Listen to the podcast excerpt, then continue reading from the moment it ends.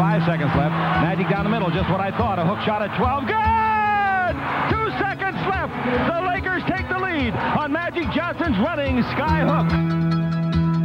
The inbounds pass comes into Jordan.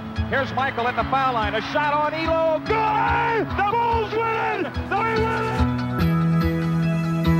Final seconds.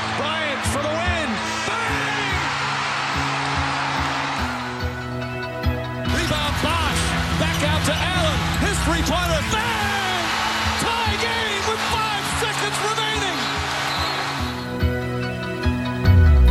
Iguodala to Curry. Back to Iguodala. Up for the layup. Oh, blocked by James. LeBron James with the rejection. They do have a timeout. Decide not to use it. Curry way downtown. Bang! Bang! Oh, what a shot from Curry! With six tenths of a second remaining. Καλησπέρα, Άκη. Καλησπέρα, Ιάσονα. Βασικά, κούνα λίγο την οθόνη να σε βλέπω. Δεν θέλω. Μου κρύβεσαι. Τι φάση. Πολύ καλά. Θέλω να σε βλέπω, γιατί είμαστε τετα- τετατέτ σήμερα. Τεατέ. Ο Ανδρέας λείπει, οπότε θα σε έχω απέναντί μου και θα πρέπει να λες περισσότερα από ό,τι λες συνήθως, αναγκαστικά. Αναγκαστώ, εντάξει. Θες να το πιάσουμε από εκεί που το είχαμε αφήσει την τελευταία φορά στο τελευταίο podcast. Έχουμε καιρό να γράψουμε. Την τελευταία φορά που γράψαμε, καταρχάς, κάτσε, να το πάρω αλλιώς. 23 Μαΐου σήμερα, ε, το βράδυ γίνεται το πέμπτο μάτς της σειράς Toronto Raptors Milwaukee Bucks και η σειρά Golden State Portland είναι ήδη παρελθόν. Εμείς είχαμε γράψει το τελευταίο επεισόδιο με τη σειρά Bucks Raptors στα Game 0 και το Golden State Portland στο 1-0. Από πού θες να το πιάσουμε; Τόσο πριν. Μμμ. Καλά, πριν. Ε, πάμε στη σειρά Τους που ξεπετάξανε τελείωσε. τους. Πάμε στη σειρά που τελείωσε. Πάμε. Από πού... Ποια είναι τα Εσύ takes σου; θέλω να πεις, γιατί ξέρω ε, έχουμε μιλήσει λίγο μεταξύ μας. Οπότε θέλω να βάλεις τα δικά σου takes στο τραπέζι. Τα δικά μου takes στο γιατί από τραπέζι. τότε που τελείωσε η σειρά μέχρι σήμερα έχουμε μεσολαβήσει και κάποια πράγματα. Σίγουρα έχουν μεσολαβήσει. ε, σε σχέση με συμβόλαια και τέτοια στο Portland. Πολ- Κοίτα, κοίτα. Νομίζω ότι και για τον Αντρέα που λείπει και για σένα και για όλους τις πα- και για τους τρεις της παρέας μας έγινε το αναμενόμενο έτσι, αυτή η σειρά. Ε, Το αναμενόμενο εννοείς πέρασαν να πολύ περα- χαλαρά οι Golden State. Ε, εσύ με τον Αντρέα πιστεύατε ότι ίσως να υπάρξει έστω ένα match αυτό το λεγόμενο gentleman sweep.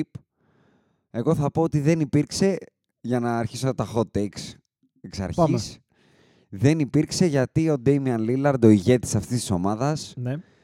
Έδειξε να το. είναι σε, σε, σε πτώση, θα πω εγώ, μετά τους Thunder, συνεχόμενη ε, και δεν, δεν κατάφερε να οδηγήσει την ομάδα του έστω και σε ένα μάτς σε νίκη, σε μία σειρά, το οποίο, η οποία βρέθηκαν τέσσερα συνε, συνεχόμενα ματς που χάσανε να προηγούνται με 17 πόντους. Συγγνώμη, τρία. Game 2, 3 and 4. Το Portland έχει βρεθεί κάποια στιγμή να κερδίζει 17 πόντους. Δεν καταφέραν να πάρουν κανένα από αυτά τα ματς. Ε, κερδίζανε περισσότερη ώρα από ό,τι χάνανε σε λεπτά σε αυτή τη σειρά. Ένα δεύτερο ακόμα περισσότερο έτσι wow στατιστικό, να το πω έτσι. Και δεν ξέρω εσύ πώς την είδες αυτή τη σειρά. Οκ, έγινε το αναμενόμενο, αλλά εργαμότο, καλός ή κακός κύριε Λίλαρντ; Εσύ, δεν, εσύ όμως περίμενες sweep. Ναι, ναι, ναι, έγινε περίμενε. αυτό που περίμενες. δεν Έγινε, αυτό το περίμενα, έγινε αυτό που περίμενα μαζί σου σε αυτό, αλλά σίγουρα δεν περίμενα να τελειώσει ένα ημίχρονο με το Μέγερς Λέοναρντ να έχει 25 πόντους. Αυτό δεν το περίμενα, ας πούμε. Δεν περίμενα ο CJ McCollum να συνεχίσει να έχει πάνω από 20 πόντους μεσόωρο. Όντως. Ναι, δεν το περίμενα. Πώς Ε, γίνεται να σου αυτό; θυμίσω ότι το μαρκάρε ο Clay Thompson, έτσι. Δεν σου πλέον. Δεν σου τα καλά. Και γενικά η αμυντική ομάδα του Golden State, όχι των, του- των Denver Nuggets.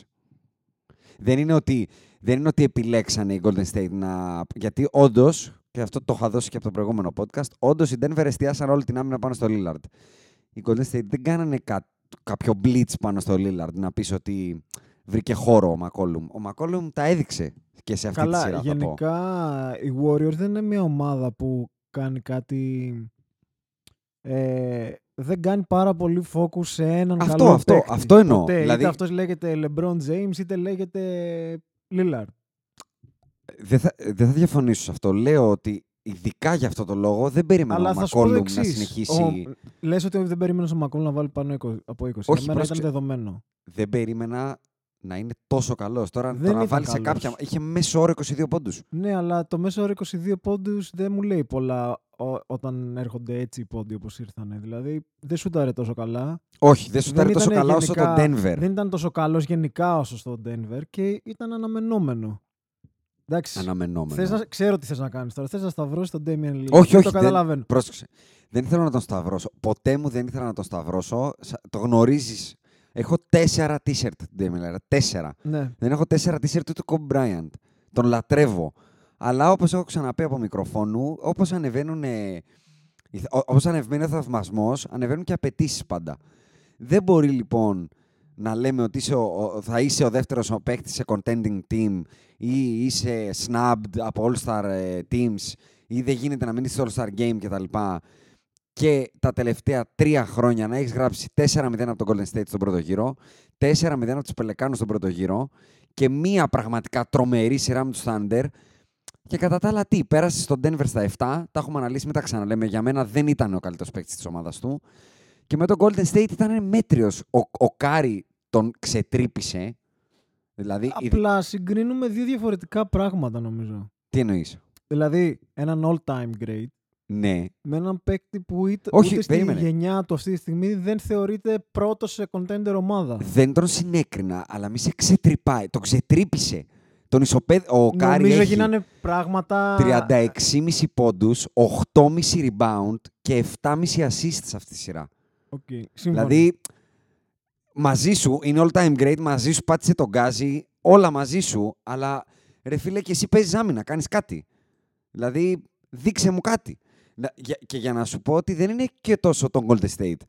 Μετά τη σειρά των OKC, okay, στα 7 μάτς με τον Denver και στα 4 με τον Golden State, σουτάρει 39%, σουτάρει τρίποντο 31% και πέφτει από τους 33 πόντους με τους Thunder, στους 25 με τους ε, Denver και στους 22 με τους, ε, με τους Warriors, δεν έχει σουτάρει ένα μάτς. Ένα. Ένα όμως. Πάνω από 50% στο τρίποντο. Να πεις ότι ήμουν πολύ εύστοχος. Και ένα από τα 11 με πάνω από τα 50% field goal. Δηλαδή, το greatness και το να σε λέω up there, να το πω έτσι. Δηλαδή, τον Kyrie τον έχουμε up περάσει there, up there. top 15, top 20 παίκτη του NBA. Δεν μπορείς στις τελευταίες τρεις σεζόν στο post season να μου έχεις γράψει μια σειρά, μια σειρά που σε ψάχνουμε στο Amber Alert με τους Pelicans, μια σειρά 4-0 με τους Warriors. Οκ, θα μου πεις πάλι οι Warriors είναι. Δεύτερη σειρά με τους Warriors 4-0. 8-0 με τους Warriors σύνολο. Και μετά με τους Thunder πέρασες, οκ. Και με τον Denver να πηγαίνεις στα 7 ματς. Με το McCollum να έχει βγάλει φωτιές από, τον, ε, από την Όπισθεν. Δηλαδή, κάτσε, δεν πρέπει να πάρει και λίγο blame. Κοντεύει 30. Ε, Καλά. Ε, Να πάρει άπειρο blame. Εγώ συμφωνώ ότι καταρχήν εγώ ήμουν αυτός που έλεγε ότι περίμενα να πάρουν ένα παιχνίδι. Οπότε προφανώς θα πάρει blame ο καλύτερος παίκτης της ομάδας. Αλλά νομίζω ότι γίνανε πράγματα. Ε, υπήρξε μια συγκυρία όπου δεν τον άφησε να πάρει ούτε ένα παιχνίδι και δεν νομίζω ότι θα υπήρξε κάποια άλλη ομάδα που θα παίρνει. Πόσο πιο καλή συγκυρία υπέρ του να πάρεις Δεν ένα είναι, παιχνίδι με δεν το να είναι βρεθείς. καλή συγκυρία το, να, το ότι απουσιάζει ο Ντουράντ. Ούτε ο Ιγκοντάλα. Game 4 δεν παίζει ούτε ο Ιγκοντάλα. Ναι, Οκ, εντάξει. Είσαι 10, Τα ακούω, πρόσεξε. Τα ακούω. Τα Είσαι ακούω. 17 πόντους μπροστά στην έδρα σου με μια ομάδα που είναι 3-0. Συμφωνώ, συμφωνώ. Λίγο να την πιέσεις, θα κολώσεις. Συμφωνώ, αλλά ε, στη Δείξτε τα. τελική σούμα δεν μου αλλάζουν πολλά για την άποψη που έχω για τον Λίλαρτ συγκεκριμένα. Και επειδή συζητήσαμε και εκτός για το συμβόλαιο που θα Μπράβο, του πάμε δώσουν και σε μάλλον, αυτό. Πάμε. Για μένα δεν. Πες, πες καταρχάς τι ακούστηκε, γιατί οι ακροατές μπορεί να το ξέρουν. ε. Κοίτα, δεν θυμάμαι ακριβώς το νούμερο, αλλά ο Λίλαρτ θα το προτείνει Super Max. Αυτό, το αυτό, καλοκαίρι. αυτό. Ε, κοντά στα 200 εκατομμύρια. Για τα επόμενα 4 τα 200 χρόνια. εκατομμύρια τα παίρνουν όλοι οι franchise players, ας πούμε, στην ομάδα τους.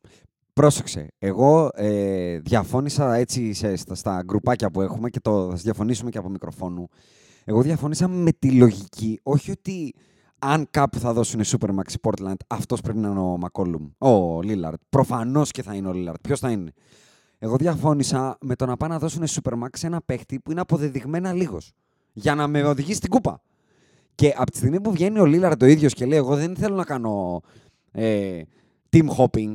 Θέλω να μείνω εδώ και θέλω να πάρουμε την κούπα. Με δεδομένα τα συμβόλαια που έχουν στο, στο, στο salary cap τους, πρέπει ο Λίλαρντ να κάνει αυτό που λέμε που λένε Νοβίτσκι εδώ πέρα. Να πει: Όπα, παιδιά, δώστε μου Secure the 10 bag λιγότερα. λέγεται τώρα Ε. αυτό, το άλλο που ακούμε συνέχεια. Secure the bag. Οκ. Όταν σου βγάζουν το Supermax δεν λες παιδιά, συγγνώμη, αλλά να πάρουμε και δύο-τρεις άλλους παίχτες. Ρε, εσύ, πρέπει να είσαι ακόλουθος του είμαι leader και δεν θέλω να πηδάω ομάδες και θέλω να πάρω την κούπα. Να σου πω κάτι. Πώς θα πάρει κούπα Φταίει το ο Portland Lillard. με 47 εκατομμύρια το χρόνο ο Lillard; Περίμενε λίγο. Φταίει ο Λίλαρντ ή φταίει η ομάδα που πήγαινε και έδινε στον Άλαν Κραμπ ε, Περίμενε. 20 εκατομμύρια Αυτά, περίμενε, και περίμενε. στον Μάιερς Λέοναρντ άλλα 30. Περίμενε, περίμενε. Και- Εκεί πέρα, εκεί πέρα θα σπάσουν αυτά. Ε, Αυτά σιγά σιγά ξεπλένονται. Αλλά όταν από τα 110 πόσα έχει salary cap ε, το Portland, λείπει και ο, ο ειδικός. Αλλά Ξέρεις ποιο είναι το θέμα; Ότι είναι και το, το mentality και Ναι. όλο το, το culture εκεί πέρα είναι Lillard. Θα του κάνουν άγαλμα. ρε, δε, πρόσεξε, δεν διαφωνώ μαζί σου. Αυτό που Εγώ λέω κα- είναι ότι. Καταλαβαίνω τι λες, ότι μας Για- δημιουργεί πρόβλημα για να στο μπορέσεις γίνουμε να πραγματικά χτίσεις. conte- Ε, contenders.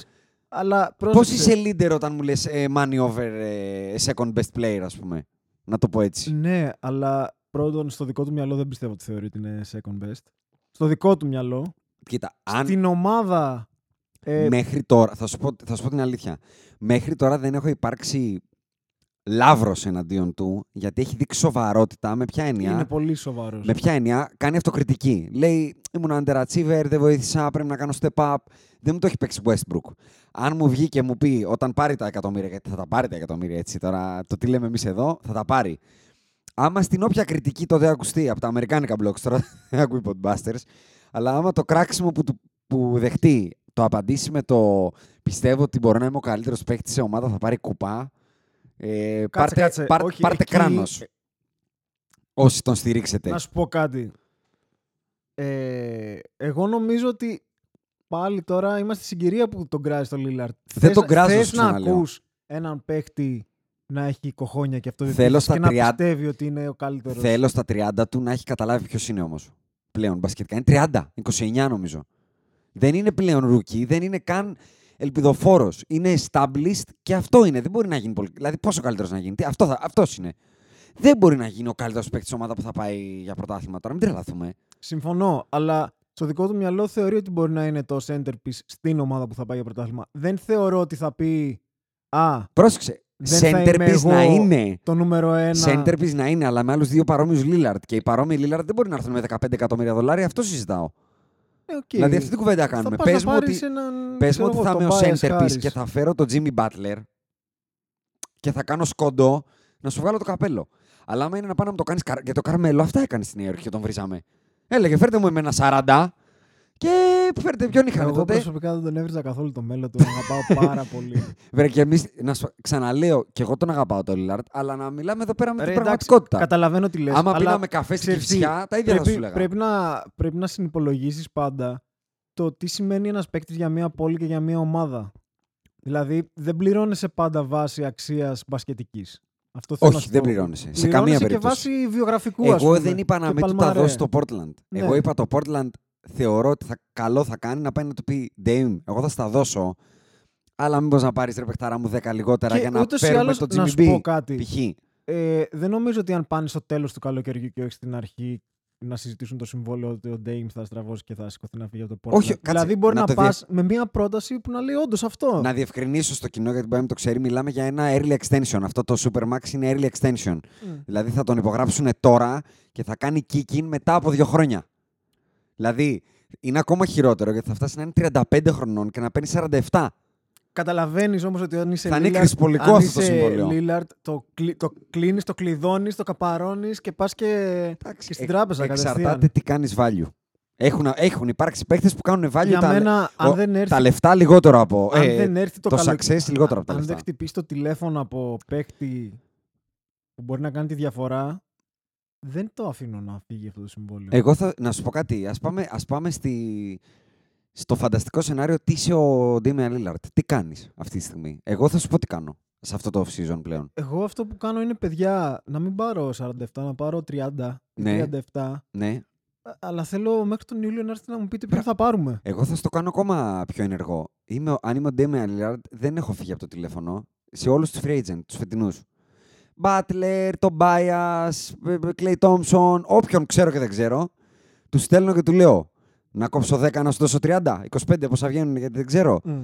Όχι, μη, μου, μη, μη, μη, μη, μη, κάνω το recruit μου και άμα, Ναι, ναι, συμφωνώ. άμα πάρω από όλους τις Συμφωνώ, μπάλες μου, συμφωνώ. γιατί πρέπει να βγω και μπροστά, να κάνω το recruit έτσι. Να πω ότι νομίζω ότι σου δείξαμε ότι είμαστε contenders πλέον, με σένα μαζί. Ο CJ τα έδειξε.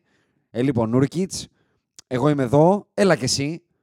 Άμα κανείς δεν ε, δεχτεί, οκ. Take the money Ναι. and run. Ναι, ναι. Συμφωνώ, συμφωνώ. Αυτό θα πω για τους Portland. Αλλά καλός κακός τους έβαλε ευχάριστο πονοκέφαλος η CJ McCollum. Δηλαδή δεν ξέρω με ποιο λόγο και με ποιο επιχείρημα υπάρχει περίπτωση να σπάσει αυτό το δίδυμο πλέον. Καλά, σίγουρα δεν το σπάσε. Εδώ διάβασα σήμερα ότι ανανέωσε και ο Στότς. Ναι, ναι, τον, του κάνανε και αυτόν extension. Ε, Οκ. Τη, Οπότε... τη μαγιά την έχουν βρει. Απλά Ναι. Σου θυμίζω, το λέγαμε και στο προηγούμενο podcast, υπήρχαν πάρα πολλές φωνές που λέγανε ότι είναι Σπάσε τόσο το, όσο blow αυτό up. το Ναι, ντουέτο. Ναι. ισχύει. ναι. Ισχύει. Μα είναι τέλεια πάντα όταν είσαι σε αυτές τις ομάδες και είσαι ένας Λίλαρντ ή ένας Νοβίτσκι αν δεν έπαιρνε πρωτα- ποτέ το πρωτάθλημα. Μμμ. Νομίζω ότι το άγχος είναι πολύ λιγότερο. Αν Είναι. φτάνεις ένα βήμα πριν τα finals ή στα conference finals, είσαι, θα είσαι πάντα, θα σε κουβαλάνε στους ώμους εκεί, θα κάνουν παρέλαση στο κέντρο της πόλης. Με, θα σου πω, έχει ένα, ένα μικρό, μικρό παραθυράκι να την πατήσεις, όπως την πάτησες ο Ντερόζαν με το Τορόντο. τον Ντερόζαν με το Τορόντο. Ο Ντερόζαν με το Τορόντο ήταν ο Λίλαρτ του Τορόντο. Και τα έφερε έτσι η ζωή, εμφανίστηκε ένας Καουάι και.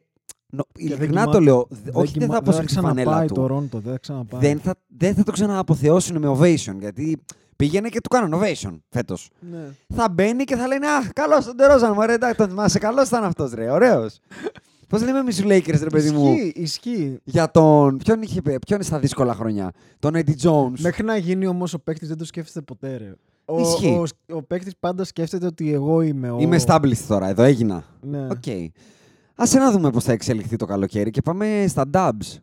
Τα οποία dubs θα, θα ρίξω όπως πάντα στο τραπέζι πέντε πραγματάκια και πιάσ' τα εσύ από που θες. Καταρχάς, στο τέλος αυτής της κούπας ζήσαμε κάτι που είχαμε να δούμε από τις 16 Ιουνίου του 2015. Και αυτό είναι το Steph Curry να χάνει βολή μετά την τρίτη περίοδο. Είχε 81 στις 81 πριν από αυτό. Κάτι το οποίο για μένα είναι εξωπραγματικό. Και συνδέεται λίγο με το επόμενο που έχω να πω. Ότι ο Στεφ από την ώρα που βγήκε έξω ο KD είναι ο Στεφ Κάρι που όλοι κανονικός. ονειρευτήκαμε. Ο κανονικός. Ο κανονικός. Είναι ο Στεφ που ονειρευτήκαμε όσοι λέγαμε τα τεράστια λόγια εν έτει 2016 που είχε πάρει το Unanimous ότι μάλλον είναι ο δεύτερος πιο influential και δυ- δυνατός και σημαντικός παίκτης μετά τον Jordan στο, στην ιστορία του μπάσκετ. Γιατί έδειχνε αυτή τη δυναμική τότε. Έδειχνε ότι είναι κάτι το οποίο είναι unguardable στο Jordan. Ε, πρωτοποριακό να το πω έτσι. Όχι πρωτοποριακό με την έννοια αλλάζει το μπάσκετ, γιατί αυτό είναι για μένα σίγουρα ο πιο influential όλων των εποχών. Τουλάχιστον του σύγχρονου NBA. Έτσι. Μιλάω για Σύγχρονο, ναι, οκ. από το 80 και μετά. Κανείς δεν έχει αλλάξει το μπάσκετ τόσο πολύ ξανά. Αλλά σκέψου, πάει τώρα πέμπτο συνεχόμενο τελικό, πάει να πάρει τέταρτη κούπα, έχει δύο MVP με το ένα Unanimous και δεν έχει MVP Finals. Δηλαδή, αυτά τα πέντε μάτς και αυτή η επίδοση το 81 στις 81 βολές, αν μπορούσε να τα έχει κάνει extend σε όλα αυτά τα χρόνια και κυρίως να μην έχει κυνηγήσει τον Durant να πάει, με ρίσκο να μην πάρει τρεις κούπες και πέντε τελικούς και, και, και θεωρώ ότι θα ήταν πολύ διαφορετικό το trajectory αυτού του παίκτη. Το trajectory σε κατάταξη all time. Ναι. Τώρα, ε, αν, αν ρωτήσεις 10, άσε εμάς, 10 ανθρώπους που έχουν πραγματικό credibility στο μπάσκετ, θα σου πούνε σπάει να μπει στο top 10. Νομίζω ότι ε, όλες αυτές οι κουβέντες πιο πολύ απασχολούν εμάς παρά τους ίδιους τους παίχτες ώρες-ώρες. Να σου πω κάτι, εγώ σε αυτό θα διαφωνήσω. Έχουν αποδείξει όλοι οι μεγάλοι παίκτες ότι τους καίει η σούφρα τους όσο τίποτα. Ο Λε- Λεμπρόν μας κάνει τα κουρία και μας λέει ότι ένιωσα GOAT. Ο Τζόρνταν έχει κάνει ολόκληρη συνέντευξη τύπου για να πει δεν ξέρω αν ξεπέρασα το... Πάντα όμως ο Κάρι φαινόταν πολύ ταπεινός σε σχέση με τους υπόλοιπους. Και λέ... ε, εγώ αυτό ήθελα να σχολιάσουμε. Η ταπεινότητα του αυτή, εγώ θεωρώ ότι έφτασε σε ένα σημείο που περίμενε απλά την αφορμή να δείξει ότι μάγκες, this is my show. Γιατί αυτό το step up είναι και ψυχικό step up. Δεν είναι Κοίτα, μόνο αγωνιστικό. Εγώ άκουσα και ότι έκανε ρεκόρ πόντων στην ιστορία των playoffs. Είναι η καλύτερη σειρά playoffs από οποιονδήποτε παίχτη σε, τα σε, τελευταία σε, 20 χρόνια. ναι, ναι, σε total ε, επίδοση, να το πω έτσι. Ε, εγώ θα πω περιμένω να τον δώσει τελικούς. Να σου πω κάτι, Ριάκη. Είναι κριτήριο τώρα το αν θα παίξει με τους Raptors ή τους Bucks. Εννοώ τα ίδια να κάνει. Χαμηλό Ε, παραμένει ο πύχης. Χαμηλός είναι ο πύχης, αλλά ε, το stage αλλάζει και πολλές φορές αρκεί να αλλάξει αυτό μόνο. Να σου πω κάτι. Μπορεί να αλλάζει το stage, αλλά δεν βλέπω έναν Στεφ ο οποίος δείχνει να λέει ζορίζομαι είναι η τελική με την έννοια να έχει ένα στα δέκα. Δεν πέφτουν τα ποσοστά του. Δεν... Είναι απλά σε δεύτερο ρόλο. Δεν, το... δεν ξέρω πώς... λει- Πολύ θα ήθελα να δώσει μια μεγάλη συνέντευξη να εξηγήσει πώς λειτουργεί το μυαλό του. Και τι εννοώ; Το να εμφανίζεσαι ξαφνικά να μου βάζεις 36,5 πόντους απέναντι στο Λίλαρντ. Που, οκ, δεν είναι κανένας του πεταματού. Τώρα πρόσφατα λέγαμε ότι είναι ο δεύτερος καλύτερος playmaker της Λίγκας αυτή τη στιγμή. Δείχνει ότι το. Αν, και το θες, γιατί το κυνηγάς, και το μπορείς. Δεν μπορώ να καταλάβω τι τον κάνει trigger, λοιπόν. Εγώ ξέρεις τι δεν μπορούσα να απαντήσω ποτέ στε- σε σχέση με τον Κάρι. Αν αυτός ο παίκτης θα ήταν το ίδιο ε, καλ... καλός. Το ίδιο επιδραστικός άμα ήταν σε άλλη ομάδα. Αυτό ήταν το επόμενο μου take και θα ήθελα τη δική σου γνώμη, μιας και το πες. Θεωρώ ότι ο Κάρι είναι ο λιγότερο αυτόφωτος υπερπαίχτης όλων των εποχών. Γιατί δεν μπορώ να φανταστώ ότι ο Κάρι θα ήταν σε μια ομάδα, τι να σου πω τώρα, σαν τους Timberwolves και θα τους έπαιρνε από το χέρι γιατί είμαι ο Στεφ. Ναι, νομίζω 60 έχουν γίνει νίκες. πολλά πράγματα μαζί Είναι- για να είναι ο Στέφ εκεί που Είναι είναι. φοβερό ότι α, μαζί παράλληλα με το ascend αυτό του Στεφ σε αυτά τα ματς, ο Draymond Green όχι έχει κατεβάσει τα βρακιά του και μας τα δείχνει. Ναι, αλλά όχι μόνο τώρα. Εννοώ από τότε που έχει πατήσει το πόδι του ναι, και ναι, εκεί. όχι λέω πόσο, πόσο αλληλένδετη είναι και η άνοδος τώρα του Στεφ που συζητάμε. Μα κάνανε του μαζί Draymond. triple-double νομίζω που ήταν Πρώτη άλλο φορά. ένα ρεκόρ. Πρώτη φορά στην ιστορία γίνεται triple-double ταυτόχρονα από δύο παίκτες στα playoffs.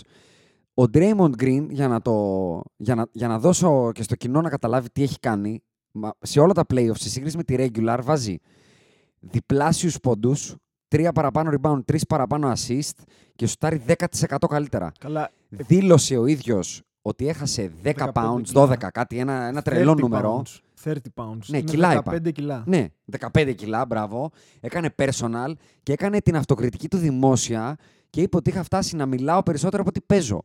Δηλαδή, όταν ένας παίκτης φτάνει να. ε, και με το χαρακτήρα του Draymond, έτσι, που είναι τύπου. Είμαι ο καλύτερος. Δηλαδή, λίγο αμέσως μετά είπε ότι ήταν ο καλύτερος, αμυντικ- είναι ο καλύτερος αμυντικός όλων των εποχών. Δεν είναι εύκολο για τον Draymond να βγει να, πιει- να πει ότι Άλλα ήμουνα... θέματα εκεί με τα συμβόλαια. Δεν είναι εύκολο για τον Draymond να βγει να πει ότι ήμουν χοντρός και δεν βλεπόμουν και ήμουν ντροπή κτλ. κτλ. Όλο αυτό το κομμάτι, όλο αυτό, μαζί με το πόσο τρομερά ταιριάζει με τον Clay, μαζί με το πόσο απαραίτητος είναι ο Ίγκη, άσχετα αν έλειπες στο τέταρτο game και κερδίσανε, μου, μου δείχνει ότι ο Στεφ θέλει, θέλει καλό περιβάλλον, θα πω εγώ. Δε- Όχι, όχι απαραίτητα τους ίδιους παίχτες. Θέλει μια ομάδα χαρούμενη, να το πω έτσι. Είναι ένας παίχτης φαν. Γι' αυτό. Δεν του αρέσουν τα controversies, δεν του αρέσει να, τα, σ- να τσακώνεται. Δεν έχουμε ακούσει ποτέ ένα report που λέει ο, ο Στεφ ζήτησε παραπάνω μπάλα, έναν εγωισμό, μια συνέντευξη τύπου που θα πει μια τρέλα. Ο Γιάννης, ας πούμε, είπε μια τρέλα πρόσφατα, έτσι, πριν δύο-τρεις μέρες. Ήταν Την τρελή. είπε. Που του λένε αν ζορίστηκες σε... με την κακή σου απόδοση μετά το τρίτο game και άρχισε τα... Εντάξει, εμένα δεν μου φάνηκε. Μου θύμισε τόσο την Τανέρη Θα πάμε Σταρκέριαν. εκεί, θα πάμε εκεί, θα πάμε εκεί. Αλλά για μένα πρέπει να ξαναπούμε για άλλη μια φορά για το πόσο σημαντικό είναι το organization στο οποίο ανήκεις. Οι Warriors δίνουν μαθήματα για το πώς πρέπει να είναι μια ομάδα από την κορυφή μέχρι το τελευταίο παίχτη. Ε, και επίσης, εγώ πολλές φορές έχω πει καλά μου τη δουλειά του Steve Kerr την κάνω και εγώ σιγά το δύσκολο. Άμα έχω ένα από τους καλύτερους σουτέρ όλων των εποχών, το δεύτερο Ναι. καλύτερο σουτέρ όλων των εποχών, τον Draymond Green και τον Kevin Durant, εντάξει θα την πάρω. Το... Αλλά φαίνεται ότι κάτι, κάτι κάνει, δεν ξέρω τι κάνει. δεν είναι Πρέπει τόσο να είναι- τακτικιστικό. Πρέπει να είναι καταπληκτικός καταρχάς χειριστής προσωπικότητων, έτσι. Αυτό. Βλέπουμε τον Νταντόνι πόσο ζόρια έχει στο Houston. Σήμερα βγήκε ένα report, τώρα πόσες μέρες μετά, ε, που είπε ότι ο Harden με τον Chris Paul τσακωθήκαν στο game. Τώρα καταλα... κάναμε εμείς αναλύσεις, ας πούμε, και μπάσκετ και καθόντουσαν τώρα αυτοί στο Game 6 με τον Golden State χωρίς τον KD και τσακώνονταν ποιος θα πάρει την μπάλα. Βγήκε το report και έλεγε Α, γι' αυτό δεν τσακωθήκανε σούταρε, στο κάνανε- ball του έκανε distribution. μούτρα. Εντάξει. Ο Harden με τον Chris Paul. Δηλαδή, Γι' αυτό επανέρχομαι σε αυτό που σου είπα πριν. Πώς θα ήταν η καριέρα του Στεφ Κάρι αν ήταν στους Suns, στους Timberwolves, στους Bulls. Εγώ δεν μπορώ να σου το απαντήσω αυτό και, θα, και να σου πω γιατί δεν μπορώ να το απαντήσω. Και γι' αυτό δυσκολεύομαι και να πω πού είναι στους all-time great. Γιατί θα, άμα πάρω τον Jordan και το βάλω οπουδήποτε, Ναι, ξέρω τι θα κάνει. ναι. Αν βάλω τον LeBron οπουδήποτε, τον έχω δει βασικά Εγώ, οπουδήποτε. εγώ, Άκη, ειδικά αυτό το roller coaster, η σειρά με τους Clippers που χωρίς τον Durant δεν περνάνε, Ναι, ναι. με, το, με τη σειρά με το Houston που πάλι χωρίς τον Durant δεν περνάνε. Που όμως τώρα το narrative μπορεί να είναι διαφορετικό, να είναι το επειδή ήταν ο Durant ζοριστηκαν τόσο. Ναι, αλλά αν- αυτό που βλέπαμε έλεγε ότι χωρίς τον Durant δεν περνάγανε. Ναι. Και βγαίνει ο Durant έξω και κάνουν αυτό το πράγμα. Εν κατακλείδη, οι Houston τα τελευταία, οι Warriors τα τελευταία τρία χρόνια που είναι με τον Durant μαζί έχουν συνολικά 10 ήττες, 10 ήττες, έτσι, σε 30, σε κάμια πενηνταριά playoff match. 10. Εκ των οποίων όμως οι 10, οι 5 είναι από το Houston και τώρα, χωρίς τον Durant, βγαίνουν και μου κάνουν 5-0. Πώς να σταθμίσω αυτόν τον παίκτη; Πες μου εσύ. Αυτό είναι αδύνατο. Δεν μπορώ να το τον σταθμίσω. σταθμίσεις. Δεν Δηλαδή- μπορείς να τον βάλεις πουθενά. Θέλω, θέλω, ειλικρινά θέλω, το θέλω να φύγει ο KD. Μα και πάλι, και πάλι δεν για θα να τον μας βοηθήσει. σταθμίσω καλά. Γιατί πρόσεξε, Δεν νομίζω ότι θα θα μπορείς σου να πω τον γιατί, σταθμίσεις. γιατί θεωρώ ότι θα τον σταθμίσω καλά. Γιατί στην πρώτη φουρνιά του KD, χωρί, του άνευ KD, ήταν ουσιαστικά δύο χρόνια. Τόσα μείνανε χωρίς, ε, χωρίς τον KD στο top. Πρώτη χρονιά πάνε ψηλοκαλά, δεν είναι top όμως, παίρνουν την κούπα την επόμενη και την επόμενη το χάνουνε. Δεν έγινε κάποιο μια τριετία, τετραετία να τους δούμε στο prime τους. Αυτή τη στιγμή οι Golden State είναι ακόμα στο prime τους και θα είναι ωραίο να τους δούμε αφού όλο το NBA πλέον προσαρμόστηκε πάνω τους. Γιατί τώρα προσαρμόστηκε. Οι Houston έχουν προσαρμοστεί πάνω τους. Και ξέρεις όμως τι φαίνεται. Ε, βλέπεις όλη τη χρονιά όλοι συζητάνε ποιος θα ρίξει το Golden State και ποιος είναι ο μεγαλύτερος, ξέρω εγώ, contender για τη θέση των Warriors κτλ. Και αυτό που λέγανε ότι είναι οι Rockets ενδεχομένως, είναι χαώδης η διαφορά. Να σου θυμίσω ότι από εδώ συζητάγαμε αν φύγει ο KD ότι μπορεί και να μείνει το φαβορή του NBA. Το θυμάσαι όταν βγήκαν τα odds. Ναι, οκ.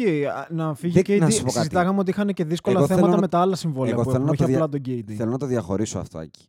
Είναι διαφορετικό να έχεις τον KD και πέντε ματς να ξέρεις ότι δεν έχω τον KD και γκαζώνω. Ναι, ναι, ισχύει. Και διαφορετικό ισχύει. ξεκινάω Ισχύει, σεζόν ισχύει. χωρίς τον KD, Ισχύει, αλλά με ισχύει. τον Harrison Barnes. Έτσι. Ισχύει, γιατί Οκ. τον Γκοντάλα μπορώ να τον παρκάρω και 10 μάτς. Έτσι, γιατί και ένα ματς και χωρίς τον Εγκοντάλα και τον DMC και τον KD το παίρνω. ναι, ναι, ναι, ναι. Πρωτάθλημα δεν παίρνω. Συμφωνώ, Οκ. συμφωνώ, αλλά Αν και θεωρώ. σου λέω απλά το εξής ότι ίσως η διαφορά, να- επειδή λες ότι προσαρμοστήκαν όλοι, εγώ δεν βλέπω κάτι τέτοιο. Προσαρμοστήκανε. Ξέρουν τι θα βρουν. Ενώ δεν τους μελετάνε ακόμα, τους μελετήσανε. Τους μελετήσαν, αλλά δεν Ετοιμάζονται. υπάρχει απάντηση. Γιατί ξέρεις τι, όλοι πάνε να παίξουν το ίδιο μπάσκετ, αλλά είναι αυτό που λέει ο Μπάρκλε συνέχεια και εμένα με πιάνουν τα γέλια, είναι ότι πάνε όλοι να παίξουν το ίδιο μπάσκετ, αλλά χωρίς να έχουν τους δύο καλύτερους στέρε όλων των εποχών. Νομίζω, το είπες και εσύ στο προηγούμενο podcast με τον Αντρέα, πλέον ευτυχώς εκτός από τους Houston οι περισσότεροι πάνε να παίξουν το δικό τους μπάσκετ. Ναι, ναι, Όχι απλά του λέω Golden για State τον εννοώ, πιο το κοντινό ατομικό τους, τους. ας πούμε, ανταγωνιστή θεωρητικά. Οι Bucks, ας πούμε, παίζουν τον μπάσκετ που θέλει ο Γιάννη. Ας πούμε, εγώ βλέπω πιο contender γιατί ποιος θα ρίξει τους Warriors, τους Bucks, Ναι. παρά τους Warriors. Τους Rockets. παρά τους Rockets, ναι, Ναι, παρά τους ναι. Rockets. Ναι. Να σου πω κάτι. Τους Rockets πώς, γιατί εγώ ειδικά μετά από αυτό το report Καλά. βλέπω ότι ο Chris Paul Μα ήδη τα λέγαμε και από είναι, εδώ, ρε. Τα είναι on λέγαμε the και από block ο εδώ. Chris Paul. Δεν μου το βγάζεις από το μυαλό. Ο Daryl Morey έχει βγει στη γύρα Ποιος θα τον πάρει; και φοβάμαι, Ποιος- Άκη, φοβάμαι, φοβάμαι Ότι θα σου πάρουν τον παίκτη που ότι θες. ε. θα έρθουν στο LA Α, και θα μας τον ξεφορτώσουν. Μπανάνα. Ναι, το μπανάνα. φοβάμαι. 40 εκατομμύρια. Ναι. Όχι, δεν μπορεί, δεν μπορεί. Δεν μπορεί, δεν μπορεί. Δεν μπορεί. Δεν μπορεί, Και ε. ξέρεις γιατί δεν πιστεύω ότι δεν μπορεί. Γιατί Πάντως το κάποιο- συμβόλαιο για του κάποιο λύγει μαζί με λόγο- του Λεμπρόν ένα για χρόνο κάποιο μετά. λόγο έχουν βαλθεί οι Ραμπίδενα και όλοι εκεί πέρα Ναι. να δείξουν ότι σε κατουράμε LeBron James. Α, έτσι το πας εσύ. Γι' αυτό, γι αυτό με κάνει έναν αυτό τρόπο. βλέπω. ε, Έτσι Εντάξει. νομίζω δηλαδή. Εντάξει, μακάρι. Γιατί το φοβάμαι και ε, το βάζω Καλά, footnote αν στο υπάρχει podcast. κάποιος ικανός να το κάνει σίγουρα οι Lakers. Μα, α, το, φ- εγώ το φοβάμαι. Το βάζω το Γιατί θα αστερίσκο. βάλουν δύο φάτσες πάνω στα εισιτήρια εκεί Έτσι, πέρα έτσι. και λένε θα πουλήσουμε. Βάζω τον αστερίσκο και ελπίζω Συμφωνώ. να μην χρειαστεί να τον Όχι, όχι. επαναφέρουμε during the off season. Όχι, δεν το πιστεύω. Εγώ το τελευταίο που θέλω να πω πάνω στο Golden State και να κλείσουμε και αυτή τη σειρά, ε, εκτός αν έχεις και εσύ να προσθέσεις κάτι, είναι ότι εγώ θεωρώ ότι το Golden State με τον τρόπο του κάνει check out και στο KD. Θέλει, δεν θέλει, κάνω KD. Είναι η πρώτη φορά που α, βλέπουμε ένα σάγκα παίχτη με expiring που ακούγονται πολλά και δεν βγαίνει ούτε ένα report που να λέει «Παιδιά, μπορεί και να μείνει». Ακούσαμε ότι. Μπορεί, το σκέφτε. Δε- Όλα τα report Μα, εγώ... λένε ότι φεύγει και το, χει- το κυριότερο, δύο μεγάλα ε, πράγματα κρατάω. Το snap με τον Τζακωμό με τον Green, που ο Ναι. Green του λέει «Άσε μας αγόρι μου, εσύ θα φύγεις το καλοκαίρι», το οποίο έγινε μήνες πριν. Και το κυριότερο, το πόσο ζορίζεται το KD αυτές τις μέρες, με αποκορύφωμα για όσους ακροατές δεν ξέρουν, βγαίνει ένα report, απ- βγαίνει ο Chris Broussard, ο δημοσιογράφος, συγγνώμη, στο Ο Undisputed. οποίος συγκεκριμένο ο Chris Broussard είναι από τους σοβαρούς, δεν είναι Steven Smith. Είναι Δεν πάρα βγαίνει- πολύ... Δεν βγαίνει στα κανάλια και κάνει blasphemous και τέτοια. Όχι, όχι, είναι πολύ Είναι credible. πολύ σοβαρός. Βγαίνει και λέει ότι είναι, θα είναι τεράστιο wrinkle και ψυχολογικό σοκ για τον Durant να πάρουν ε, και να συνεχίσουν έτσι Golden State μέχρι την κούπα και χωρίς αυτόν. Και βγαίνει ο KD και λέει, το απαντάει από κάτω στο Instagram, Twitter, Twitter, ναι. Twitter, ναι, ε, σιγά το σοκ και το μεγαλύτερο πρόβλημα της ζωής μου και άσε μας ήσυχους. Και μετά απαντάει ο Chris Broussard ότι I want to, I don't want to, δεν θέλω να έχω beef και τα λοιπά και τα λοιπά. Τα έχω πει με τον KD πριβέ. Εντάξει, όλα καλά. Και απαντάει ο KD, δεν έχεις ούτε το τηλέφωνό μου. Ναι, και ναι. καταλήγει αυτό το beef σήμερα με τον Chris Broussard φυσικά να τον ξεμπροστιάζει και να λέει θα σεβαστώ και δεν θα τα βγάλω φορά παρτίδα, screenshot και τα λοιπά γιατί είμαι σοβαρός. Αλλά έχω, αν όντως εννοείς ότι δεν έχουμε SMS αλλά έχουμε direct μέσα στο Instagram και στο Twitter, ναι, δεν έχω SMS και δεν έχω το τηλέφωνό σου. Και όλο αυτό εγώ Άκη το συνδέω και λέω ότι όχι απλά κάνει ο KD check out, κάνουν οι Golden State check out τον KD. Καλά, πρώτα απ' όλα θέλω να σου πω ότι και αυτό το έχουμε συζητήσει πολλές φορές, δεν θυμάμαι αν το έχουμε αναφέρει και εδώ, αλλά Κάνουν οντισιόν πόσο, ουσιαστικά. πόσο λίγος άνθρωπος είναι ο παίκτης Kevin Durant. Για μένα ε, είναι ένας τρομακτικά all-time καλός παίκτης. Με το skill set που έχει θα έπρεπε να είναι στην κουβέντα για το top 10 όλων των εποχών. Ποιο top 10 ρε, με αυτά που έχει κάνει παραπάνω για μένα. Σε αριθμούς, Οκ. σε skill, σε, σε σε MVP. skill Έχει σίγουρα, δύο σε MVP skill τελικών, σίγουρα. MVP κανονικής διάρκειας. Είναι τρομακτικά καλός scoring παίκτης. champ. Και τι τον τρώει αυτό συνεχώς, κάθε χρόνο burner account, θα κάτσει να τσακωθεί, θα κάτσει να τον νοιάζει τι λέει ο ένας και ο άλλος.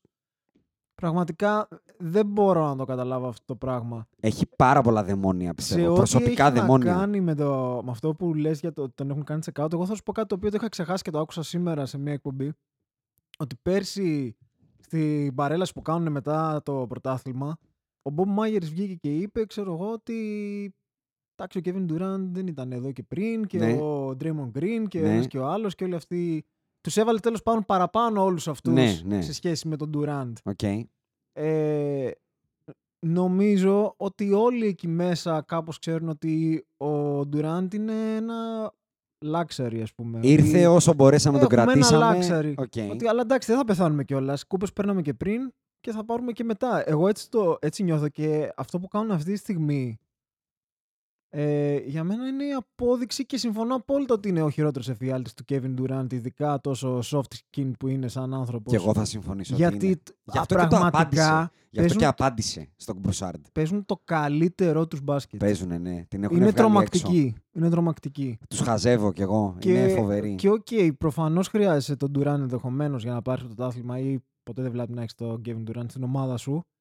Αλλά αυτή τη στιγμή φαίνεται πραγματικά ότι όχι απλά δεν τον χρειάζονται. Ότι ενδεχομένως είναι καλύτεροι χωρίς αυτόν. Δεν... μπο- Πραγματικά φοβάμαι ότι ό,τι και να πούμε πάντα θα μας εκθέτουν. Είναι η- ο πιο, σε- ο πιο ευχάριστος γρίφος αυτή η Golden State. Πάντα θα λέμε what if; Παίζει ο Durant, φαίνεται ο καλύτερος. Βγαίνει ο είναι Durant, είναι τραγικό καλύτερη. όμως αυτό με αυτήν την ομάδα. Δηλαδή, Να σου πω κάτι. δεν λέμε- μπορώ να θυμηθώ άλλη ομάδα που έβγαινε ένας arguably υπερπαίχτης και δεν ξέραμε αν είναι χειρότερη. Δεν το ξέραμε. Λέγαμε, ρε φίλε, αυτοί παίζουν καλύτερα. Είναι τρομερό αυτό που έχουν καταφέρει. Γι' αυτό εγώ θα ξαναπώ πόσο σημαντικό. Και το ξαναλέω. Γιατί είμαι βαθιά πληγωμένος από τη δικιά μας ομάδα. Από τα, από τα Lakers, έτσι. για το πόσο σημαντικό είναι και για τους, όταν θες άλλους παίχτες να βλέπουν ότι πας σε μια ομάδα η οποία εκπέμπει υγεία πρώτον από το superstar σου. Δηλαδή, παιδιά, αν έρθετε εδώ, εγώ μπορώ Ναι, να βάλω 36 θα στον περάσουμε ύπνο μου. όμορφα, Στον ναι. ύπνο μου τους βάζω τους 36. Θα περάσουμε Αλλά όμορφα έλα και θα όμως. σου τάρεις και παραπάνω από μένα. Δεν θα διαφωνήσω. Όπα, αυτή την ώρα που μιλάμε βγήκανε οι all first και second NBA teams Και third είπες νομίζω. και third. Αλλά πριν πάμε εκεί, γιατί έχουν βγει και προχθές οι all defensive, οπότε ένα μικρό σχόλιο στο τέλος θα κάνουμε για όλα αυτά. πάμε να πούμε για έναν που είναι, μάλλον έναν που δεν είναι σε καμία από αυτές τις πεντάδες, σε κα... όχι στην πρώτη, λάθος. Εγώ δεν τις έχω δει ακόμα με τις Μπερδεύτηκα. ανακοινώσεις Λοιπόν, της μπερδεύτηκα. All NBA. Που δεν είναι στην All First NBA, είναι στη Second, αλλά μάλλον είναι ο καλύτερος παίκτης στο playoff. Και αναφέρομαι φυσικά Α, οκ. στον Kawhi Leonard, ο οποίος σε ενημερώνω ότι μπήκε στην All First, στην All All Second. second. Και λογικό, εντάξει, γιατί έπαιξε 55 Κοίτα, ματς. αφού φτάσαμε εκεί, γιατί δεν τις λες; Για Γιατί να τις ακούσω κι ε, εγώ. έχει. τε- Α, ωραία, πάμε λοιπόν. Αλλά να το σχολιάσουμε στο τέλος. Ο Γιάνναρος μπήκε στην πρώτη. Unanimous μαζί με το Harden. Οι δύο Unanimous.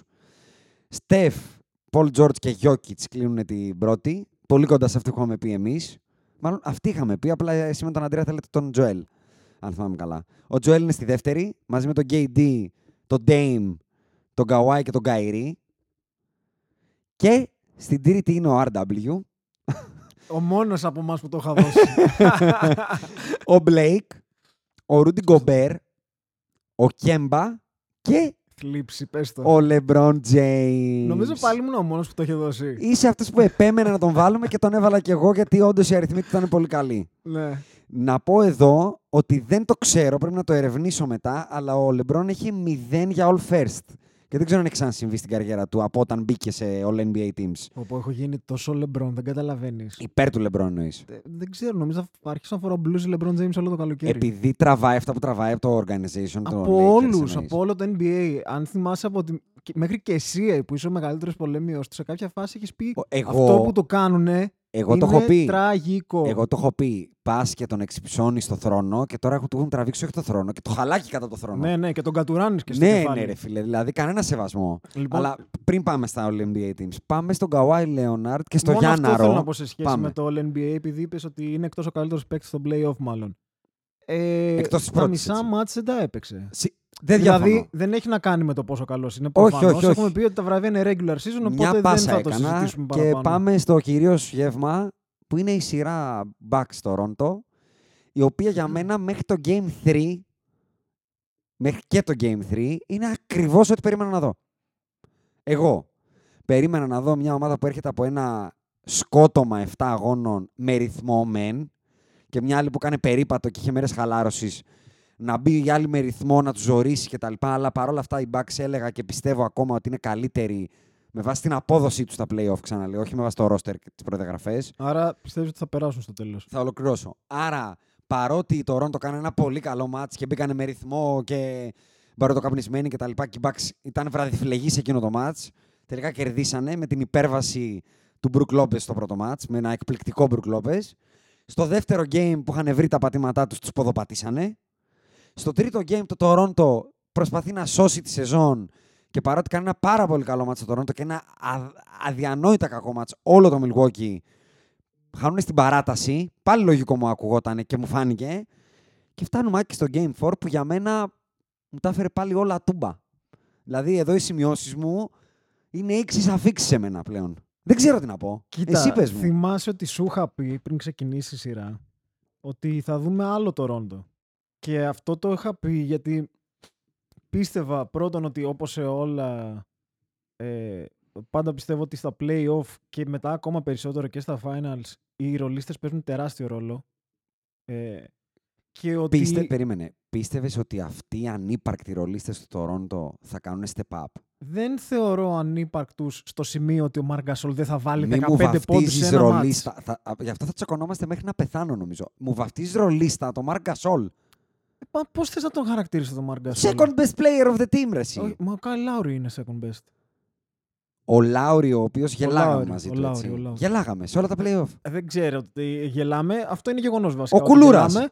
Ναι, Λέγαμε. Ναι, αυτός. Έγινε Αλλά- καλύτερος παίκτης από τον Μάρκ, έστω και στα 34. Δεν είπα ότι έγινε καλύτερος παίκτης, αλλά αυτός είναι ο δεύτερος καλύτερος σου αυτό, στην είναι, ομάδα. αυτό είναι η wrinkle στο Μάρκ το ότι είναι χειρότερος του Λάουρι.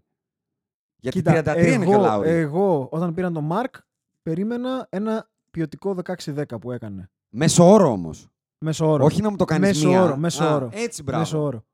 Επίσης, ε, βλέπω ότι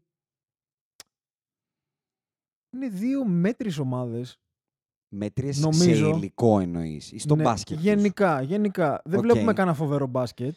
Βλέπουμε ίσα ίσα βλέπουμε παλιό ανατολικό μπάσκετ. Ξυλίκι. Ε, και μετά από τους δύο πρώτους γύρους που λέγαμε καλά, τι playoffs βλέπουμε, Ναι. έχει πέσει πολύ γενικά το επίπεδο Κοίτα. για μένα. Δηλαδή μια σειρά τελείωσε έτσι. Δεν ξέρω τι μπορεί να λέει αυτό.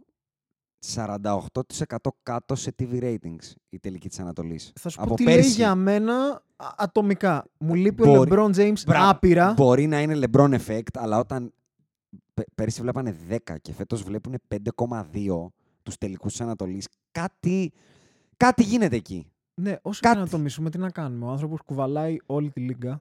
Και τη Ε, Λίγκα και το επίπεδο. ακ- Εγώ αυτό πιστεύω θέλω ότι να πω. πολλοί δεν το βλέπουν γιατί κιόλας λένε Ωραία η μαχούλα αυτή εδώ, αλλά 4-0 και με τον Golden State. Άστο, εντάξει. Μα θυμάσαι, το είχα πει και όταν, βλέ... όταν τα μάτς με τους Nuggets και τους Blazers τραβάγανε 18 παρατάσεις. ναι, Και έλεγα εντάξει, παιδιά, αυτό γίνεται γιατί και οι δύο δεν είναι καλοί και δεν μπορούν να κλείσουν ναι, το μάτς. Ναι.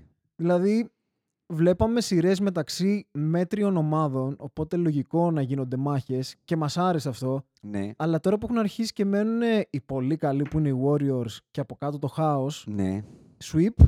ναι. Και από την άλλη βλέπουμε ένα μέτριο match όπου είναι δύο superstar. Ο ένας, που όπως έχουμε πει και από εδώ, δεν έχει φτάσει ακόμα εκεί που. Ο Γιάνναρος. Ναι. Ναι. Ο άλλος που ξέρει τι να κάνει, βάζει 30 πλάς σε κάθε βράδυ. Θα συζητήσουμε πώς γίνεται, γιατί εγώ έχω μια ένσταση εκεί. Οκ. Αλλά αυτό που έλεγα και πριν για τους Raptors είναι ότι πλέον βλέπουν ότι και χάλια να τα πάμε, έχουμε έναν να μας κουβαλήσει. Οπότε, αχ, τι ωραία νιώθουμε. Μμμ. Οκ, θα παίξουμε και καλύτερα. Και το μόνο που έγινε στα δύο πρώτα ματς στην ουσία, παρότι εσύ δεν τους θεωρείς ρολίστες, εγώ τους θεωρώ εντελώς ρολίστες. Οκ.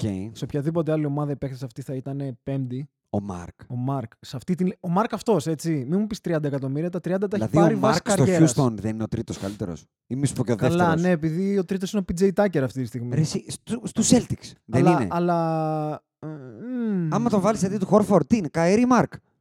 Ναι, αλλά ο τρίτος για μένα, εκτός και αν λέγεσαι Kevin Love ή Klay Thompson, Ναι. είσαι ρολίστας. Οκ. Τι να κάνουμε; Σε Εντάξει. αυτή την ηλικία πάμε, που είναι ο Μάρκ, πάμε, έτσι. Πάμε, πάμε. πάμε γιατί έχω θέλω, θέλω... να, θέλω να πω ότι ε, τις σειρές αυτές τις κρίνουν οι ρολίστες. Στα δύο πρώτα ματς που ήταν στο Milwaukee παίξαν καλά οι ρολίστες των Bucks. Ναι. Τα δύο ματς που ήταν στο Toronto είδαμε τον Πάουελ και τον Να σου- Van να- Vleet να βάζουν καλάθια επιτέλους. Λοιπόν, Δηλαδή- κάτσε. Μιας και πέταξε αυτά τα δύο ονόματα, ο Φανφλίτ και ο Πάουελ. Ποιος έκρινε τη σειρά με τη Φιλαδέλφια, επειδή είπες ότι κρίνουν οι ρολίστες; Όσο δυσκολεύει, λέω. Δεν, Γιατί ήταν ξέρεις τι δύσκολο, γίνεται. δεν ήταν ο πήχης υψηλός με τη Συνήθως, Φιλαδέλφια. συνήθως αυτό που γίνεται όταν αρχίζουν και περνάνε τα ματς και μένουν οι καλοί, συνήθως οι καλοί υπάρχουν και από τις δύο πλευρές. Οπότε κάπως κάνουν cancel out μεταξύ τους. Και κρίνεται στον Χόρι, στον Φίσερ, στον, κατάλαβες, στον Fox. Αυτό, ρε, εσύ, αυτό λέω ότι ειδικά με τη Φιλαδέλφια, ειδικά με τη Φιλαδέλφια, επειδή ακριβώς ε, υπήρχε τέτοια κόντρα στο υψηλό επίπεδο, Embiid, Butler και απ' την άλλη ο Kawhi, ας πούμε, εκεί και αν χρειαζόντουσαν τώρα το ένα step up από κάποιον, και ο, Πα- τα έχω μπροστά μου, ο Φανφλίτ στη σειρά με τη Φιλαδέλφια όλοι και στα τρία πρώτα ματς με το Milwaukee, γιατί είναι και στα τρία πρώτα ματς με το Milwaukee, εμφανίστηκε μόνο στο Game 4, Ναι, ναι. Σουτάρει με 15,9%. Είναι τραγικός. Είναι τραγικός. Όχι, 15,9% είναι για έξω από το NBA, δεν είναι τραγικό. Ναι, είναι τραγικός. 12% τρίποντο, 63% βολές, ένας παίκτης 85% στη regular season. Και έχει 2,4 πόντους μέσω όρο και είναι μείον 40 στο plus minus. Από την άλλη, θα σου πω το εξής. 10 μάτσε. Από την άλλη, θα σου 10. πω το εξής. Και από την άλλη μεριά, Ναι, αν πάμε στους Ναι. Bucks, ναι, με το που βγαίνουμε εκτός Αμερικής και μακριά από το Milwaukee, ναι. ξεχνάνε τον μπάσκετ τα παιδιά. Ο Μύρωτιτς, Θυμα... Θυμάσαι τι σου είπα στη σειρά με τους Celtics, ότι πιο πολύ ρίχνω το ανάθεμα στους Celtics γιατί χάσαν από παίχτες που δεν είναι τόσο καλοί. δεν το είναι. ανάθεμα το ρίχνω στον Καϊρή γιατί εξύψωσε μπασκετμπολίστες όπως ο Μπλέτσο και ο George Hill κυρίως. Και αυτό έλεγα εξ αρχής, ότι ήταν οι Bucks δεν έχουν τόσο καλό ρόστερ. Παρ' όλα αυτά, θυμάσαι ότι είπα Bucks in 5.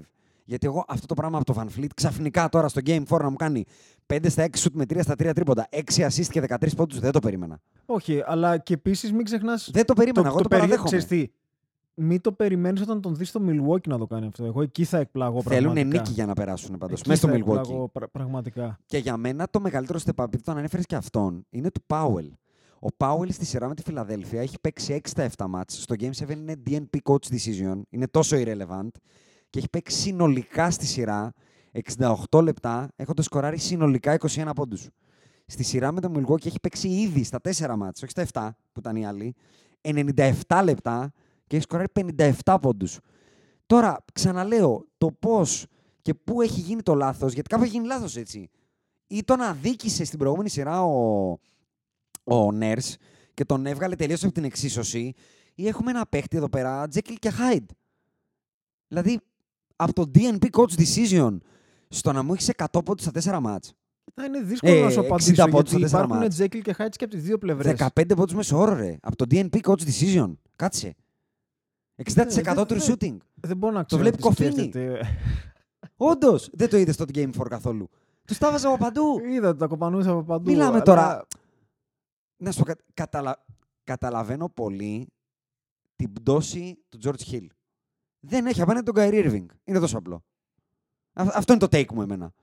Δεν έχει τον Kyrie Irving απέναντι. Έχει τον Ξέρεις Guy τι, Lowry. ε, Και Έχει εκτός, αυτό το αυτού, pitbull. και εξω- εκτός αυτού γύρισε και ο Μπρόκτον που για μένα είναι καταπληκτικός παίχτης. Τρομερός παίχτης. Δηλαδή το να γυρνάς μετά από τόσο απουσία και να είσαι τόσο καλός, δεν ξέρω, είναι φανταστικός παίχτης. Κομπιούτερ. Οπότε, οπότε σημαίνει και λιγότερο, λιγότερες ευκαιρίες για τον George Hill, αλλά νομίζω ότι ο George Hill είναι τόσο χειρότερος που έχει επηρεάσει το Να σου πω αποτέλεσμα. κάτι. Αυτός που είναι δραματικός, επειδή λες και για συμβόλαια, Ναι. είναι αυτό Πες το το. τυπάκι που λέγεται Eric Bledsoe. Α, μπράβο. Α, μπράβο. Κοίτα, Δηλαδή δεν γίνεται να μου λες για τον Gasol και να μην μου λες για κοίτα, τον Bledsoe. κοίτα, κοίτα, κοίτα. Για να τα πιάσουμε και τα δύο. Ο George Hill με τους Celtics βάζει 14 πόντους και με τους Raptors, βάζει- με τους Raptors βάζει 10. Αυτοί οι 4 πόντοι από τον πάγκο είναι σημαντικό πράγμα. Δηλαδή δεν είναι- Σημαντικό, αλλά ήρθε δεν άλλος είναι ένας μικρή παίκτης. πτώση. Ήρθε άλλος ένας παίκτης που παίζουν Ο την ίδια, Brogdon. την ίδια θέση. Και νομίζω Θα το επειδή ακούσω, μεν. τυχαίνει, τυχαίνει και τους χρησιμοποιεί μαζί πολλές φορές. Ναι, Εκείνη τη θεωρείς στιγμή ότι εγώ βλέπω ότι παίζουν καλύτερα οι Bucks. Του, του παίρνει αέρα λοιπόν, εσύ θεωρείς. παίρνει τέσσερις πόντους. Οκ, τους βάζει όμως ο Μπρόκτον. Και, αλλά σου λέω, όταν τους βλέπω μαζί στο παρκέ, νομίζω ότι οι Bucks παίζουν καλύτερα από Ο- ότι όταν είναι μέσα ο Έρικο Ο Έρικο Bledsoe, θυμάσαι που το ανέφερα στο προηγούμενο podcast και ο Αντρέας ειδικά διαφωνούσε, θεωρούσε ότι ήταν καλό το resign του, το έγκαιρο, το, το πρόωρο. Και εγώ έλεγα, παιδιά, ότι οκ, καλό συμβόλαιο είναι για τα δεδομένα του NBA. Αλλά τι έχει δείξει αυτός ο μπασκετμπολίστας.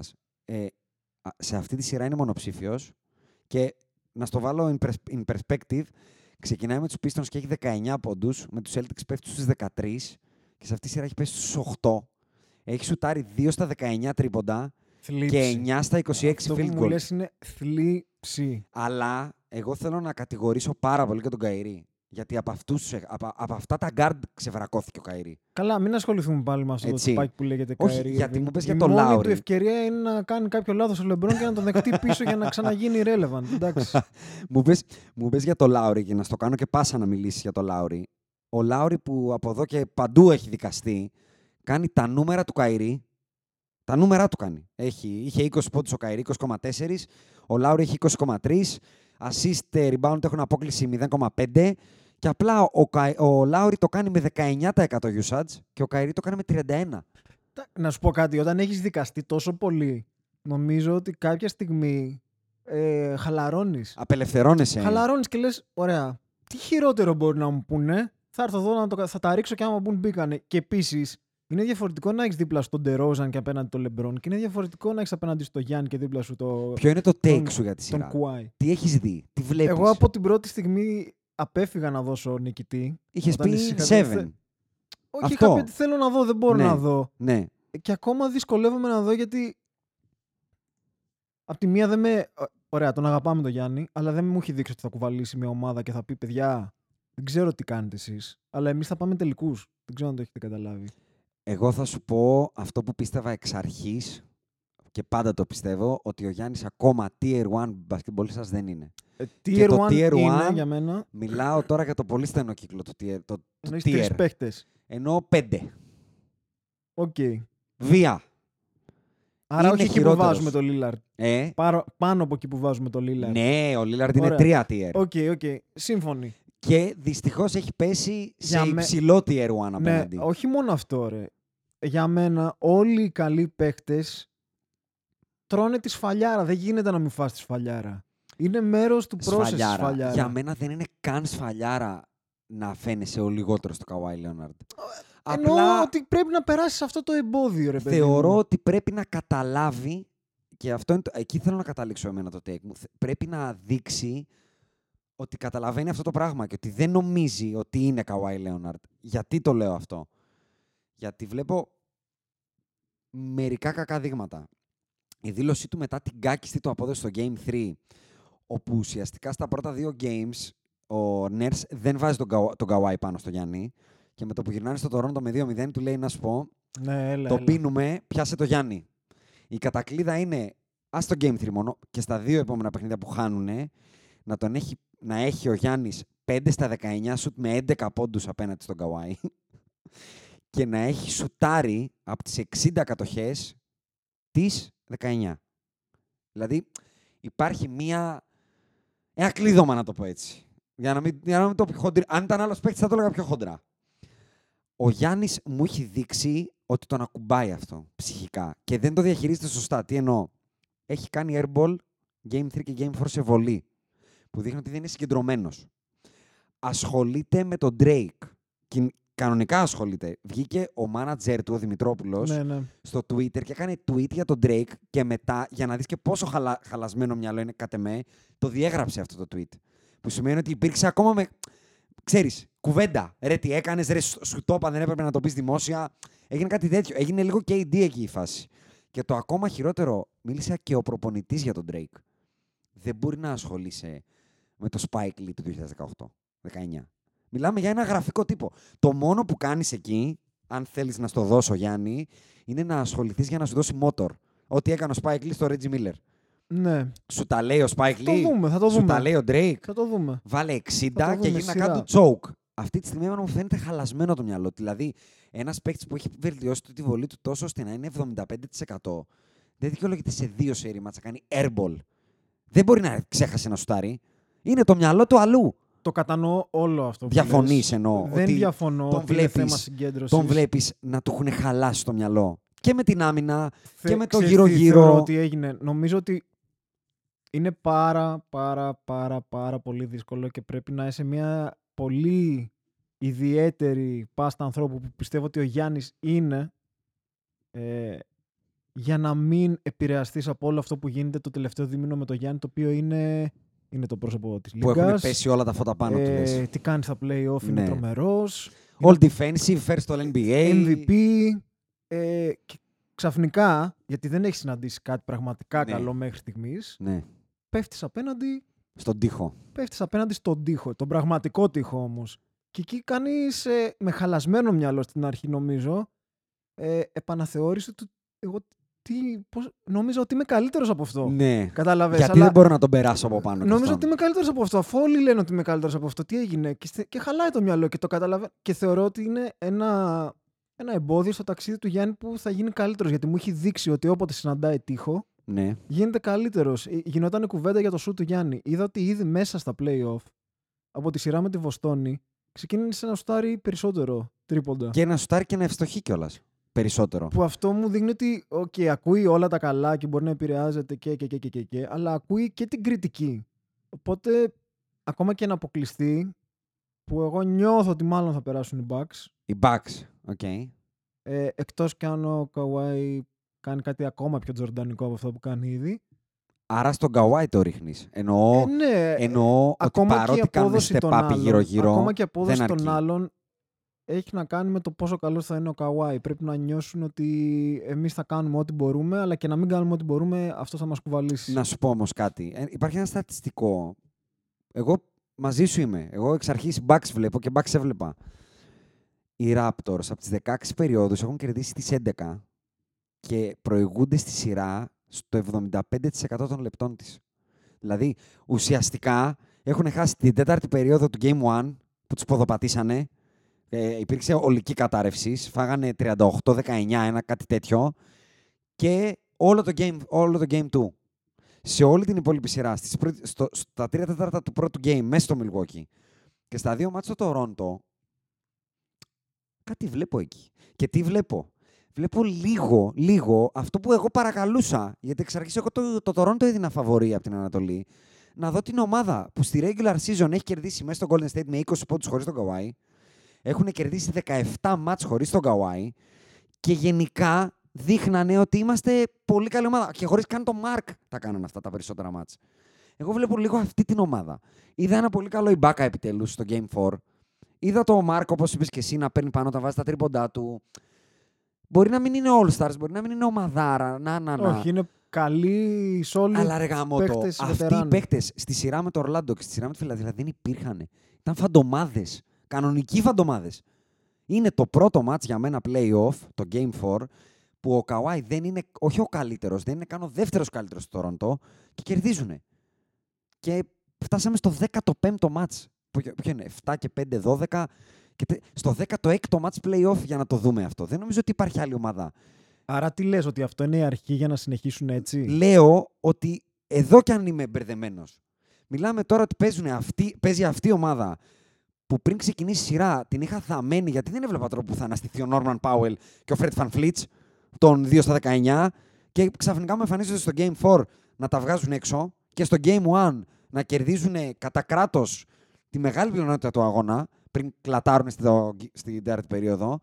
Και από απέναντι μια ομάδα που έδειχνε όχι υπερηχητική, να ξέρει τι θέλει και τι κάνει, να μπαίνει και να το κάνει 2-0 και εκεί που λες έχασε το τρίτο γιατί ήταν χάλια στην παράταση όμως έχασε ένα μπάζερ να το πάρει κτλ.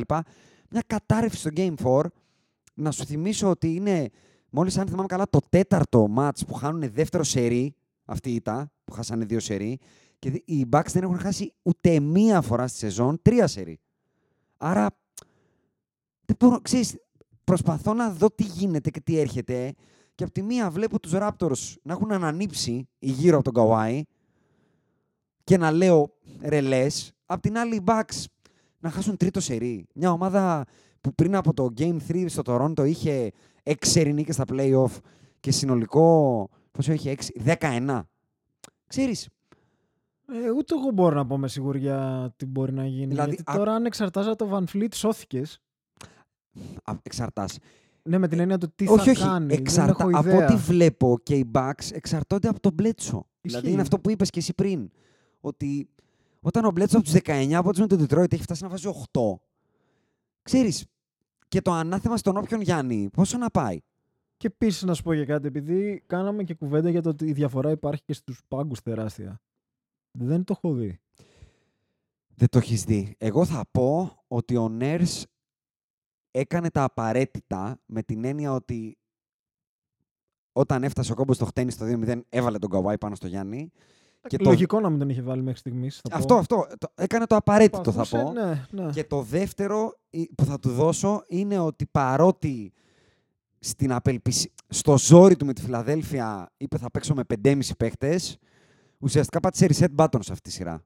Και είδαμε ξανά ευκαιρία στο Van Fleet, στον Omar, Pa- στον Omar Powell, ε, ανακάτεψε λίγο την τράπουλα, συνέχισε να στηρίζει τον Λάουρι, δεν τον έθαψε, του έδωσε μπάλες.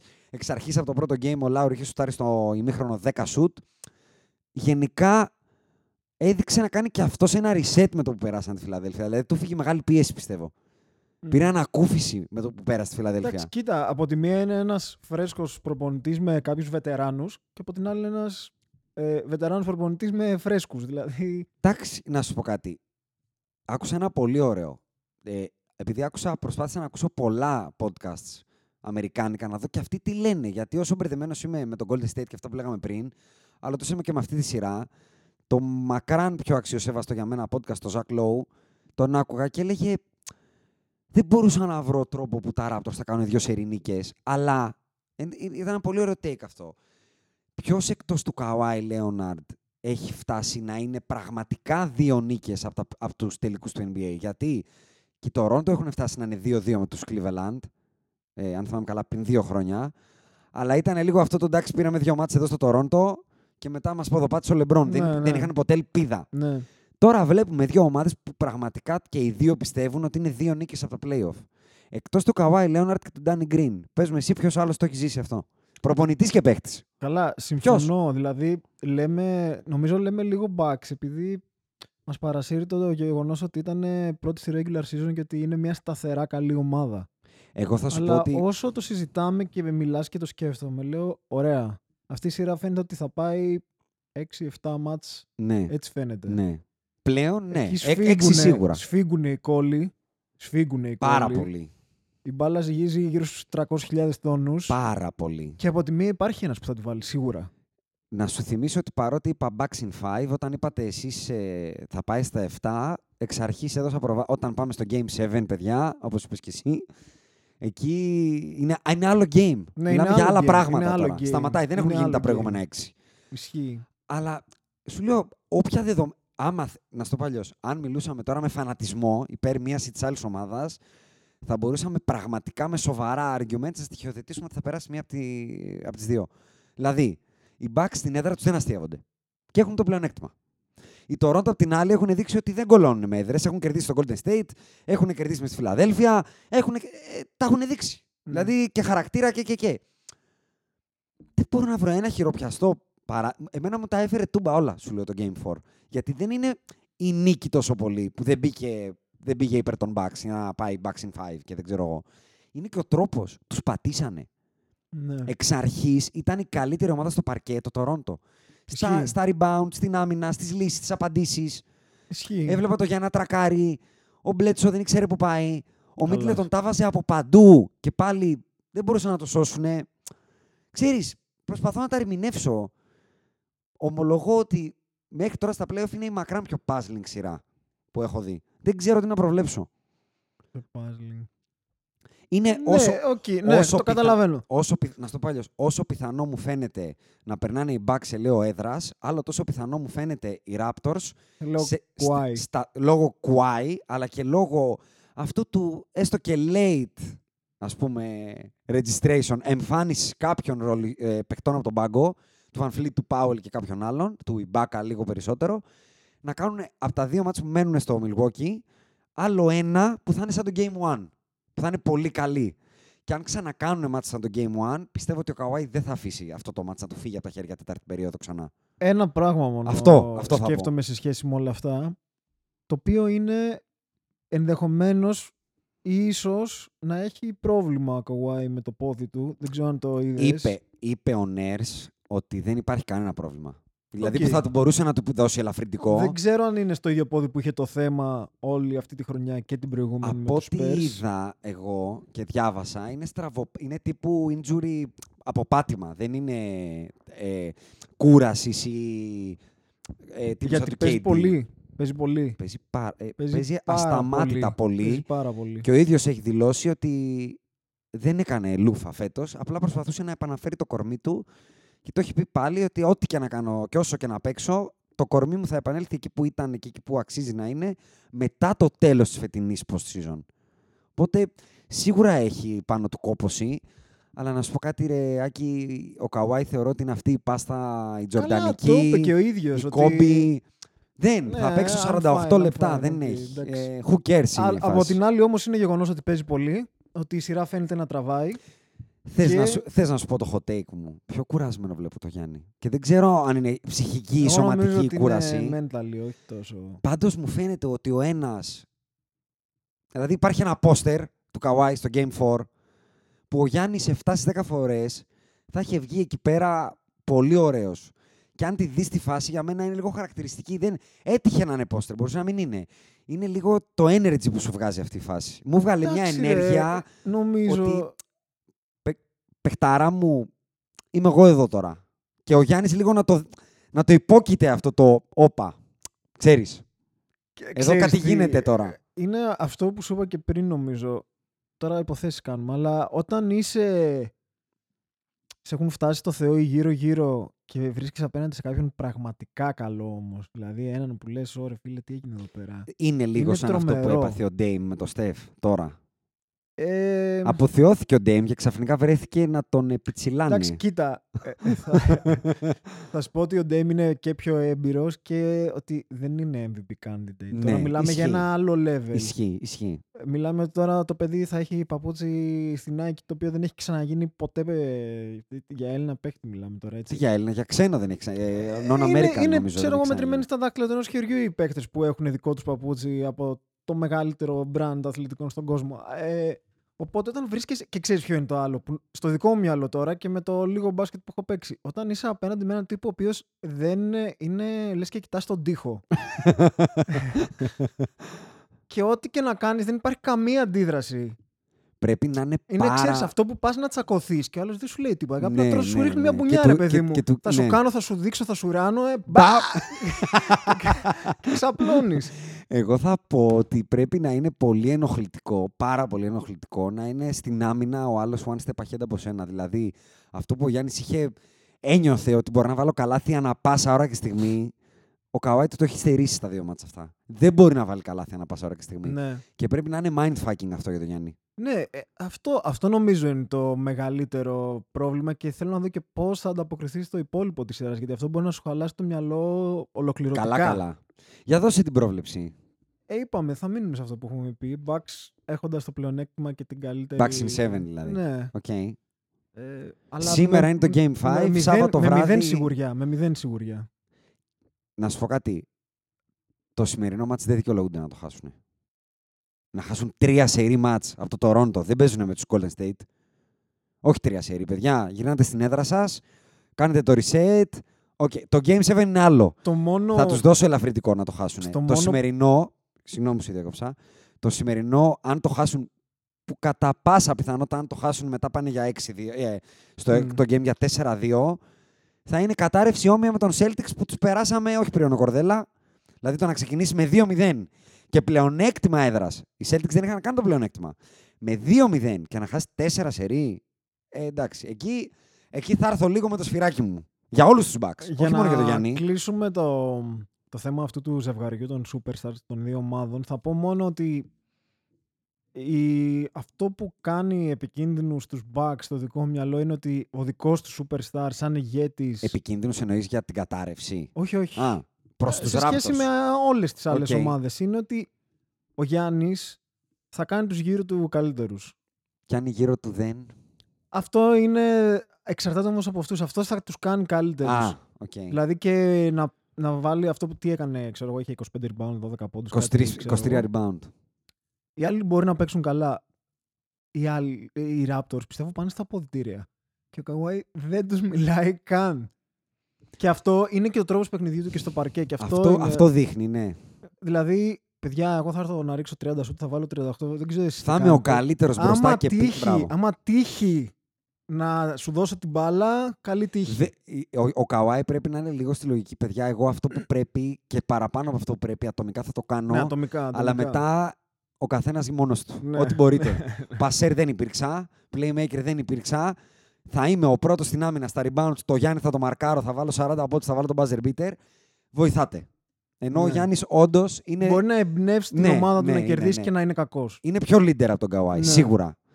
Ε, πάμε. Πώ έχουμε γράψει; Είμαστε στη μία ώρα. Πολύ ωραία. Πάμε να γράψουμε ένα τεταρτάκι 20 λεπτά. Καταρχάς, όσο γράφουμε, συνεχίζουν και έρχονται ειδήσεις. Με βάση αυτό που είπαμε πριν. Okay. Α, κι άλλη είδηση. Πω, Τι γίνεται εδώ, ρε; Λοιπόν, ο Kevin, Durant, ο Kevin Durant και ο DeMarcus Cousins unlikely to play at the start of the NBA Finals. Οπότε πάμε, πάμε για ωραία finals, έτσι, με, με πλότ ωραίο. Γιάννης set up for huge payday Από, από τους Bucks. ναι, το, το καλοκαίρι του 20, του χρόνου το καλοκαίρι, θα είναι eligible να υπογράψει το μεγαλύτερο συμβόλαιο στην ιστορία του NBA. Έλα. Πενταετές extension με 247,3 εκατομμύρια δολάρια. Απίστευτο. Κοινώς πενήκοντα, πεντήκοντα το χρόνο. 50. 50. Εντάξει, Και θα αν δούμε κάποιος ταινία τα για αυτή την αξίζει, ιστορία. τα αξίζει ο θα Γιάννης, δούμε έτσι. ταινία για αυτή την ιστορία. Αυτό είναι σίγουρο πλέον. 50. Το παιδί από τα Σεπόλια. Ναι, 5-0. 50. Fi- The Big 5-0. Ε, Ε, εγώ όχι του εύχομαι να τα πάρει. Ναι, να ναι. πάρει 500 θα του πω εγώ. Γιατί αν κάποιος. Τα... Συζητάγαμε πριν να παίρνει 47 ο Dame. Ο Γιάννης, αν πάρει 47 ο Dame, αξίζει 470. Μαζί, όχι μόνο το αγωνιστικό του. Αυτό που λες και εσύ. όλο, όλο. Signature σου, franchise player, ε, φάτσα της λίγας, όλα. Ναι. Δεν υπάρχει το παλικάρι. Ε, πριν, ε, δεν ξέρω τι άλλο έχουμε να πούμε, θέλω να... Ε, Άλλη είδηση, άλλη είδηση. είδηση πριν μπούμε στη All NBA. Είναι δύο ωραία. Ωραία. Πριν προχωρήσεις, Ναι, για πάμε, θέλω για πάμε. να πούμε κάτι ακόμα σχετικά με τα playoffs. Για πες το. Ανεξάρτητα με ότι θα γίνει, εμείς έχουμε δώσει την πρόβλεψή μας. Φοβάμαι για το τι τελικούς θα δούμε. Ότι θα είναι Σούπα. μεγάλη σούπα. Θα είναι, ρε. Θα Θα είναι. είναι Λογι- μεγάλη Πρόσεξε. σούπα. Πρόσεξε. Λογικά θα απαντήσω. Γιατί, Γιατί αν οι Golden State κατέβουν χωρίς τον ε, KD και τον ε, DeMarcus Cousins και με τον Iguodala ντεμή, γιατί ξέρεις ένας τραυματισμός στα 36 μπορεί να ξαναπέξει, αλλά να μην έχεις απλά την, εκρηκτικο- την, εκρηκτικο- την εκρηκτικότητα που είχες πριν. Να μην μπορείς να ξαναβάλεις σε Game 6 με στο χείστον 5 τρίποντα και 5 κλεψίματα. Αυτό εννοώ. Με το Γιάννη ίσως και να είναι διαχειρίσιμο, γιατί για όλα αυτά που είπαμε, γιατί ακόμα είναι νέος, για, γιατί, γιατί, γιατί, γιατί, γιατί μπορεί να παίξει με το μυαλό του ότι αν ο Καουάι κατέβει guns blazing, είναι ικανός να στην κάνει για μένα. Όχι να, σε, να σου πάρει την κουπά, προς Θεού, να σε πιέσει καλά. Κοίτα. Να σε πιέσει καλά εννοώ, όμως καλά. Six games. Βάσει αυτών που βλέπουμε αυτή τη στιγμή, αυτή τη στιγμή, δηλαδή δε- που δεν ξέρουμε ποιος θα εμφανιστεί από τους ε, ρολίστες των Raptors και με αυτά που κάνουν αυτή τη στιγμή οι Είναι Warriors. πολύ short in- σε, σε, σε χέρια των Golden State και δεν μπορείς να με πείσεις ότι κάποια στιγμή δεν θα βγει. Εντάξει, αν ο, αν, ο- αν ο Κοίτα, έχουν Στεφ, και 10 μέρες να κάνει πόσο θέλει αυτός αν ο Iguodala. Στεφ κάνει 36,5 πόντους μέσω όρο στα finals, Εγώ θα αν, του είμαι βγάλω το Steph, καπέλο. εγώ αν είμαι Στεφ και ακούω «Ω, μήνυμα Blitzer Report, δεν παίζει ο KD. Τώρα πάω να σου θάρω. 36,5 πάντως. Δεν θα μου ξαναπάρει κανένα σε μένα MVP Finals. Ποιος η Γκουοντάλα και Kevin Durant; 35 μέσο όρο ακατέβατος. Ξαναλέω πάντως, για- η- η- αυτό που λέμε στο σούπα σημαίνει 4-0-4-1. Ναι, ναι. Το ε, 4-0-4-1 για να γίνει πρέπει να βρεθεί μια ομάδα απέναντί σου παρόμοια ή χειρότερη από το Portland. Γιατί με το Portland, σου ξαναλέω, βρεθήκανε τρεις φορές στο Ναι. μείον 17. Όχι μόνο. Και Δηλαδή, τελείωσαν βα- κοντά τα παιχνίδια. Ε, vulnerable δείξανε. Απλά δείξανε και τρομερά κοχονάτι. Δηλαδή τα, όταν, όταν έπρεπε τα βάλανε. Αλλά όταν έχεις απέναντι τον Καουάι, δεν είναι εύκολο να το γυρίσεις τρεις φορές 17 πόντου ε, μειονέκτημα. Ξέρεις, και ο άλλος δεν κολλάει μπρίκια. Ναι, καλά, θα να σου δούμε. θυμίσω ότι με το Σαν Αντώνιο. Νιώθω ότι θα είναι ψιλοσούπα όμως. Εγώ θα κρατήσω ένα αστερίσκο. Ωραία. Είναι άλλο τα πέντε μάτς χωρίς τον KD και απέναντι στο Portland, περίμενε, και απέναντι στο Portland, το οποίο βασίζεται σ- στους Splash Brothers light, να το πω έτσι, πολύ, light, Πολύ φτωχό. και στη ρακέτα με τον Kanter που είναι ο πιο unplayable ψηλός με τον Golden State από οποιονδήποτε μπορώ να σκεφτώ. Ενώ απ' την άλλη το Toronto έχει πεντάδα μπορεί να παίξει τον, ε, το, το death Και οι lineup. δύο έχουν. Οκ, εντάξει. Ο Γιάννης λίγο λιγότερο. Ο Mirotić είναι σχεδόν unplayable με τον Golden State. Ο Ibaka δεν είναι unplayable. Ναι, Δηλαδή το Ιμπάκα. καλά, συ- εγώ μπορώ να δω και σχήματα με το Siakam 5 και αυτό, με το Γιάννη αυτό. 5. Το Ιμπ- Με το Γιάννη 5, αλλά με ποιον 4. Αυτό σου λέω. Ο Μύρωτιτς δεν μπορεί να παίξει. Θα τον ξεφτυλίσουν. Ήδη το Toronto τον ξεφτυλίζει το Μύρωτιτς. Καλά, στην άμυνα. Μπορώ να δω πεντάδα Τον που θα πυροβολάνε. έχει μέσα κόνο τον George Hill, Brock, τον Γιάννη και Εκεί, Middleton εκεί στο είναι 4. χαμηλός ο πύχης όμως, όντως. Και ο Κλέη με το Στεφ δεν θα κοροϊδέψουν. ναι. δηλαδή, ποιος κόνο τον τώρα. Να κυνηγάει ποιον, τον Κλέη. Αλλά συγγνώμη τώρα. Μου κάνει πολύ εντύπωση που ο KD δεν θα παίξει. Τι να σου πω. Μήπως στεναχωρήθηκε από αυτά Μήπως που έχει κάνει άκουσε. check out. Μήπως έχει στεναχωρηθεί. Εγώ θα σου πω ότι φοβάμαι ότι. Φοβάμαι, πραγματικά φοβάμαι γιατί θα δείξει λίγος. Έχει κάνει check out. Ειλικρινά. Λες να, Να σου είπε πω ότι «Α, έτσι είστε. Πήγαινε παίξτε λίγο, Το, να είπε, δούμε τι θα το γίνει». έστειλε ο Αντρέας στο, στο, στο fantasy group που έχουμε, που εσύ δεν παίζεις. Δεν το έστειλε στους Podbusters. Στη φωτογραφία που παίρνουν την κούπα του Western Conference Finals. Λείπει ένας πασκεμπολίστα του Golden State. Έλα. Ναι. Δεν το είχα προσέξει καν. Ούτε εγώ. Μου στέλνει και μου λέει Where is Waldo; Και έψαχνα εγώ, λέω ποιον εννοεί. Τον Ντεμάρκο φοράγε ένα σκουφί και ένα καπέλο από πάνω. Λέω ποιον κοροϊδεύει. Μου λέει δεν λείπει κανείς. Και ο KD δεν είναι στη φωτογραφία. Δεν ξέρω τι μπορεί να σημαίνει αυτό. Μπορεί να μην σημαίνει τίποτα. Απλά το Πάντως, πετάω στο τραπέζι τώρα. για τον τραυματισμό που έχει, έτσι, λέμε, και για, το, Καλφ. ναι, και για τη βαρύτητα των παιχνιδιών που ακολουθούν, το να λες ότι εγώ, παιδιά, απόν, μου φαίνεται πολύ περίεργο. Για να Βάσει και δούμε. όσων έχουν γίνει τις Όπως τελευταίες έχει ημέρες. δείξει το NBA, συνήθως ένα μήνα μετά το τέλος Ναι, των ναι. πραγμάτων μαθαίνουμε και τι έγινε. Οπότε, Ισχύει. όπως τώρα μάθαμε το Chris Paul με το Φοβερό, Harden τσακώθηκαν. φοβερό. Πολύ μου άρεσε αυτό το νέο. Του Harden με τον Chris ναι, Paul. ναι, ε. συχαίνω με αυτή την ομάδα. Κάτσε, μη σου έρθει το ίμιση. Κάτσε, σου λέω κράτα. Για πάμε στα Λοιπόν, πριν νέα. πάμε στις All NBA και All Defensive, δύο πραγματάκια να αναφέρω. Το ένα, ότι πολλές φορές βρίζουμε τα franchise γιατί έχουν και το όνομα. Τους έχει βγει το όνομα. Αλλά Καλά. πολλές Τους φορές... Raptors τους έχω βγάλει στα μονταλάκια. Μπράβο. Ή τους Lakers, καλή ώρα. Ή τους Knicks, που θέλω να καταλήξω. Ο GM των Knicks, και είναι πολύ μικρό το take, αλλά ήθελα να τα αναφέρω γιατί σου λέω πολλές φορές τους βγάζουμε το όνομα και τελειώσαν. Ό,τι γίνεται φταίνει, φταίει το franchise. Μμ. Ο GM είπε ότι ο Πορζίνγκης απείλησε ότι θα γυρίσει να παίξει μπάσκετ στην Ευρώπη αν οι Knicks δεν τον κάνουν trade στις επόμενες 7 ημέρες πριν τον κάνουν trade στον Dallas. Και ο Πορζίνγκης δεν το διέψευσε. Πού θες να καταλήξω όμως; Στο ότι οι Dallas κάτι δεν κάνανε καλά σε αυτό το trade και δεν ζυγίσανε. Εκεί. Περίμενε και το όμως. αφήνω εκεί. Σοβαρός μπασκετμπολίστας αυτό δεν το κάνει. Εγώ θα πω. Μισό Μισή λεπτό. Καϊρή Irving στο τετράγωνο. Γιατί συγγνώμη, ο Πορζίνγκης είναι ανύπαρκτος αυτή τη στιγμή, έτσι. Έχει κάνει μια καλή rookie season. That's it. Συμφωνώ. Who the fuck are you? Συμφωνώ απόλυτα και Δηλαδή- εδώ από αυτό το podcast είμαστε 90s NBA και τα μυαλά στα κάγκελα. Όπα, έτσι. Ε, αλλά δεν μπορώ να πω ότι δεν είναι στο πνεύμα της εποχής δυστυχώς. Ρε, εσύ, όχι όμως θα πάνε να παίξουν. Δηλαδή, τι είναι το θα πάνε να παίξουν στην Ευρώπη; Ούτε ο ο Άντωνι Ντέιβι δεν τα έχει πει Καλά, αυτά. κανονικά εκεί άμα είσαι σοβαρός GM, του λες πολύ ευχαρίστως, Αν- από εδώ είναι η πόρτα. Αν αυτό το έκανε Από στο εδώ Σαν είναι η πόρτα. Αντώνιο Spurs, όχι θα είχε. Ε, Eurocup. Αύριο. Ναι, Πήγαινε. Πολύ ευχαρίστως. Στη λιέ του Στην, Βαζρίτα. στην Ευρώπη, Κανένα εγώ πρόβλημα. θα πληρώσω το ειστήριο. Έχω ένα καλό Εγώ coach. πληρώνω το ειστήριο. Πού θες να παίξεις; Αυτό ήθελα μόνο να πω ότι πολλές φορές πραγματικά.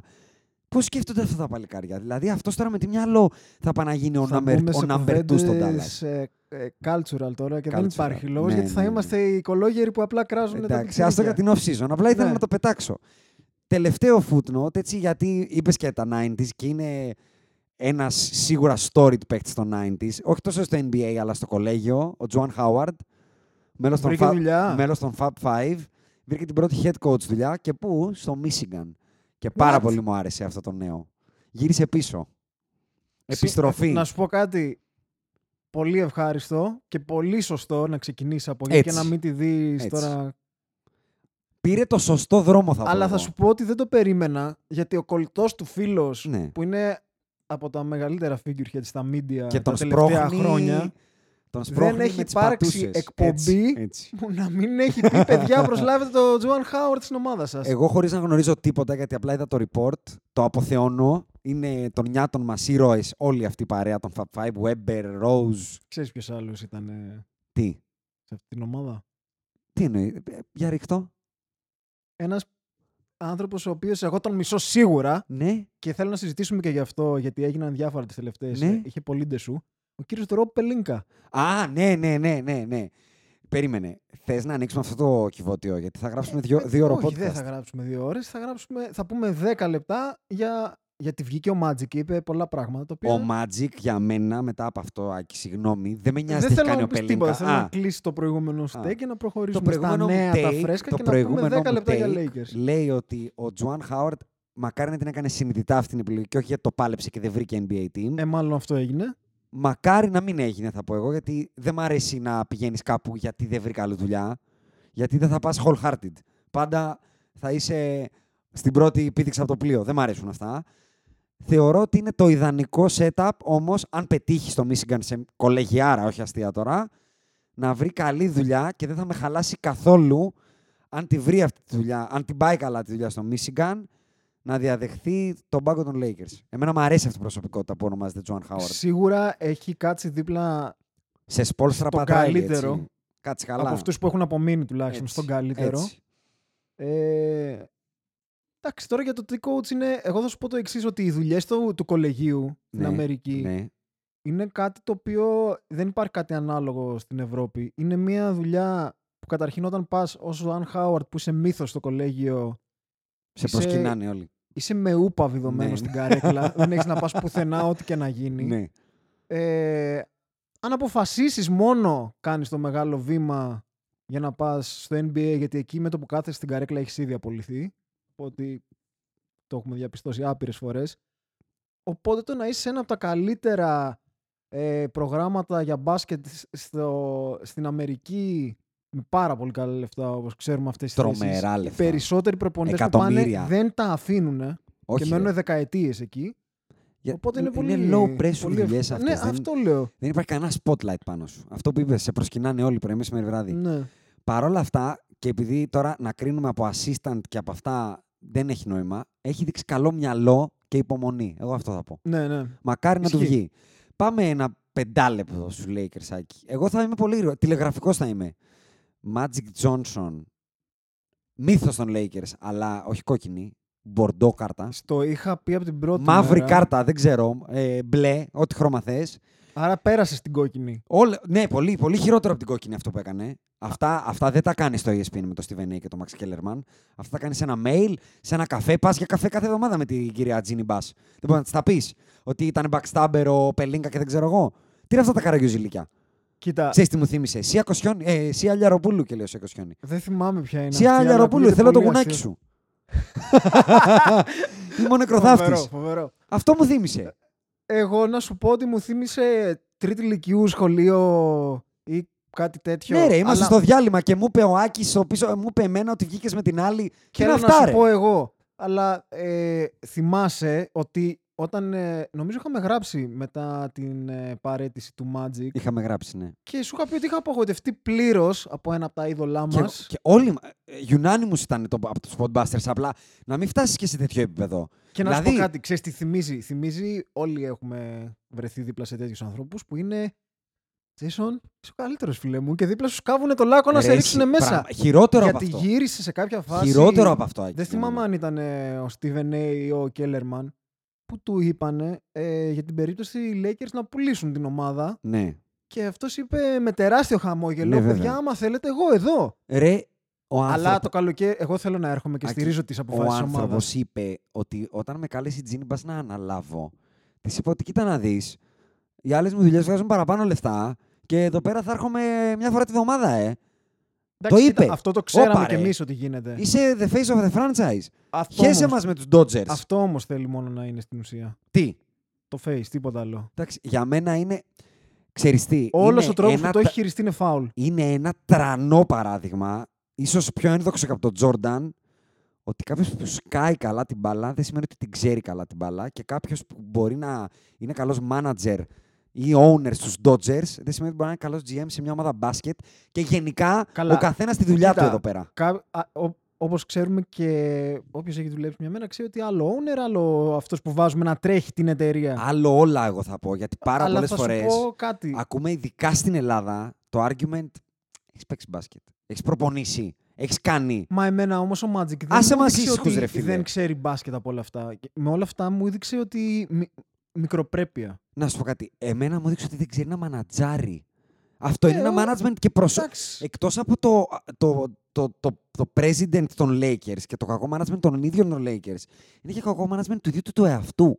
Αυτή τη στιγμή Βασικά εκεί διαφωνώ. είναι Θα hated. σου πω. Ε, δεν είναι loved πλέον. από πο- πολλοί βγήκαν και είπαν ότι καλά έκανε ο Magic που βγήκε και επειδή πραγματικά Αλλά έγινε. πολλοί το κράξανε. Αντίστοιχα. Πολλοί το Ενώ πριν κράξανε, ήταν πολλοί το unanimously κράξανε. λατρευτός. Ναι, αλλά πρόσεξε. Είχε αφήσει να αιωρείται ολόκληρο backstory από τότε που έφυγε όπως Ναι. έφυγε χωρίς να πει τίποτα. Τώρα Ναι. βγήκε να σώσει τον κόλο του. Απαράδε... Για μένα βγήκε να απαράδεκτος. σώσει τον κόλο του εις βάρος των Lakers και το χειρότερο για μένα είναι αυτό που κάνεις ε, ότι, παιδιά, εγώ βγήκα να σώσω τον κόλο μου, αλλά Lakers, πώς σας αγαπάω, θέλω να έρχομαι σε όλα τα μάτια, ελπίζω να Και να πάτε σας αγοράσω. καταπληκτικά. και άμα τα πράγματα δεν πάνε καλά, εγώ εδώ είμαι να τα σκάσω, παιδιά. Ε, ε, με ξεπέρασε και με το τελευταίο που θα πω εγώ πάνω στην υπόθεση, ε, από απ το γαμό το και μόνο, εγώ είμαι με τον Μπελίνκα, ρε φίλε. και όχι μόνο αυτό. Έτσι, για το και γαμό όχι το. μόνο Άντε, αυτό. άντε, Έγινε άντε. όλο αυτό και γυρνάει σε κάποια φάση ο Κέλερμαν και του λέει, ή ο Στίβεν, δεν θυμάμαι, ε, τι έχεις να πεις για τον τρόπο που έφυγες. Και ήθελες να φύγεις, Ναι. αλλά για τον τρόπο που έφυγες. Ναι. Και γύρισε ο αθεόφοβος και είπε: Εγώ δεν είμαι regretful person, δηλαδή δεν μετανιώνω για, γενικά Ναι. στη ζωή. Και το έκανα με το δικό μου τρόπο. Και, ok, sorry, LeBron, που θα μπορούσα Ναι. να το κάνω διαφορετικά, αλλά δεν το έκανα και θα ξανά έκανα το ίδιο. Και την επόμενη μέρα στη συνέντευξη τύπου του Vogel ήταν εκεί ο LeBron. Ναι. Εγώ θέλω να σου πω ότι είμαι, στο είπα και πριν, είμαι LeBron φανατικός πλέον. Εγώ είμαι, είμαι anti...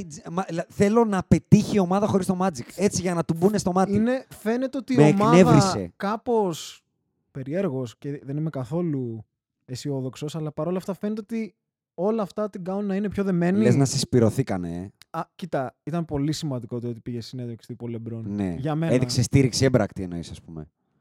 Είμαι Είχε εδώ. γίνει είμαι εδώ. πολλή κουβέντα για το Ναι. ποιος είναι ο Frank Vogel Ναι. και ότι ο Kidd είναι ήδη ο επόμενος προπονητής των Lakers. Να πω ένα hot take. Ναι. Τελικά στη μάχη Magic, LeBron, Kobe, ο Kobe κέρδισε. Καλά. Αυτός ο τύπος δεν υπάρχει. Ε, Και δεν έχει καεί ούτε δεν λίγο. ε. μπορείς να με πείσεις Δεν έχει καεί ότι ούτε λίγο. δεν ήταν Τρίβει τα manipu- χέρια του. manipulator όλο αυτό το πράγματος. Για μένα. Δεν θα με πείσεις. Γιατί το ξέρουμε τον Kobe. Ο άνθρωπος ψοφάει να ελέγχει τα πάντα. Κοίτα, είναι, και ξέρεις τι, είναι παπετιέρ, ο ορισμός του παπετιέρ. Έχει διώξει το Σακίλ, έχει φέρει τον έναν, έχει διώξει τον άλλον, έχει φέρει προπονητές, έχει πάρει συμβόλαια. το φοβερό που έχει κάνει όμως είναι ότι αυτή τη στιγμή είναι ακόμα ε, έχουν γίνει όλα τα Δεν δικά του τον και έχει δεν έχει ακουμπήσει ακουμπήσει τίποτα, τίποτα. τίποτα, Γι' αυτό τίποτα. λέω, είναι ο μεγάλος winner. Και άκουσα κάτι το οποίο δεν είχε περάσει καθόλου από το μυαλό μου, ε, επειδή έγινε κουβέντα μετά από αυτό που είπε ο Μάτζεκ για να αγοράσει τους Lakers, ότι υπάρχουν ε, πολλοί που ενδεχομένως να ενδιαφέρονται όπως ένας από αυτούς είναι ο Kobe Bryant. Για τους Lakers. Ναι, Ναι ότι- ρε. Τι, ε, ρε, κάτσε. που Εδώ δεν ενδιαφέρονται είχα για μπει τους ποτέ στη Clippers. διαδικασία να το σκεφτώ και Ρε. λέω, μπορεί αυτό να είναι όλο το παιχνίδι που κάνει και δεν εμφανίζεται. Ρε, ώστε να είσαι εμφανιστεί μια τρελός. μέρα και να πει παιδιά. Καβάλα στα άλογο θέλει να βγει. Ισχύει. Πάμε στο τελευταίο segment μας. Στα διαβάζω και μου λες. All defensive είχαμε πει unanimous στον BG, το Γιάννη και τον Κομπέρ, Sabot Busters. Και είχαμε πει σαν guards, τον Clay δύο ενα- με μία ψήφο. ε, και είχαμε βάλει το Smart, το Jimmy B και το Drew από μία ψήφο κτλ. κτλ στα guard. Τελικά λοιπόν μπήκανε ο PG, ο Rudy και ο Γιάννης στην All First μαζί με το Smart και εδώ θέλω το take σου. Το άλλο guard. Δεν είναι ούτε ο Drew, ούτε ο Jimmy Butler, ούτε ο Clay Thompson. Είναι ο Ερικός ο Μπλέτσο. Γελάω. First All NBA Defensive. Ποιον σταμάτησε; Εμένα Ούτε- που είμαι στην Αθήνα, μάλλον. Δεν Γιατί σταμάτησε, δεν, δεν κατέβηκα να παίξω. δεν σταμάτησε ούτε το τραμ. Ούτε καν το χέρι δεν σήκωσε να σταματήσει τη στάση το τραμ. Τίποτα. Δεν μπορώ να καταλάβω πώς ψήφισαν αυτόν τον μπα- αυτόν τον μπα- μπασκετμπολίστα first All NBA και δεν μπορώ να καταλάβω πώς πήρε παραπάνω ψήφους από τον Clay Thompson και τον Drew Holiday. Ας τον Jimmy B που τον άφησα να παίξω τελείως. Εντάξει. Έξω ο Drew Holiday και ο, ο Clay Thompson και μέσα ο Eric Bledsoe. Δεν μπορώ να καταλάβω. Πάμε και στη second. Clay Thompson, Drew Holiday το backcourt, Embiid, Green και Leonard. Νομίζω Εντάξει. ότι καλά τα Είσαι ρίξανε εκεί καλά. τα κουκιά. Ναι. Αλλά αυτό του μπλέτσο από το πουθενά, σαν αστραπή μου ήρθε. Δεν... Έχω δύο snaps βέβαια. Που δεν, γι- δεν γίνεται να μην βρεις τρόπο να τα βάλεις. Γιατί παρότι συμφωνώ, πρέπει να τους βρεις θέση. Ο ένας είναι ο Miles Turner και ο άλλος είναι ο PJ Tucker. Δεν γίνεται να μην έχεις μέσα στην πεντάδα, το- στη- σε κάποια πεντάδα με κάποιο τρόπο τον PJ Tucker. Δεν γίνεται, ρε. Δεν γίνεται. Δεν, δεν, δεν το δέχομαι. Τι θέση πιάνει, forward ή guard; Forward. Ε, ποιον θα βγάλει; Τον φετινό Draymond Green της regular season. Της regular season, ναι. Τον Kawhi Leonard Ξέρεις των τι, πεντα- των ε, 55 ακόμα και- αγώνων. Να στο Ξέρεις πω τι, χει- ε, σκεφτόμουν, ακόμα χειρότερα. Όταν έλεγα τον Bledsoe, σκεφτόμουν ότι για μένα οι, οι περισσότερες από αυτές τι θέσεις και γι' αυτό και εγώ όταν είχαμε φτιάξει τις πεντάδες μας τις έκανα με αυτόν τον τρόπο, καλύπτονται κυρίως από τα narratives που φτιάχνουν τα media. Ναι. Ποιο Ε, narrative υπήρχε για τον Bledsoe, Αλλά εσύ, αυτό στο δεν all- υπήρχε all defensive? κανένα. Δεν υπήρχε κανένα. Τι τρέλα ήταν. Δεν να σου πω υπήρχε κάτι. κανένα. Θα καταλήξει το Milwaukee να έχει δύο παίχτες στη first all, de- all defensive. Τον MVP, τον ε, coach of the year, τον Γιάννη στην πρώτη πεντάδα, τον Middleton All-Star και να μην έχει πάει τελικούς. Αν αποκλειστεί. Δηλαδή, κα- Είναι πάρα με- πολύ μετά πιθανό. από κάποιο σημείο, Είναι μην πάρα πολύ υπερβάλλουμε. πιθανό. Δηλαδή, το, για μένα το ξεφτυλίσανε με αυτό το nomination του Ναι, Bledsoe. ισχύει. Και πάμε στο σημαντικό που είναι το ωραίο και θα το πιάσουμε από το χαμηλά. Ο Kemba Walker μπήκε στη third All NBA, πρώτη φορά σε All NBA selection.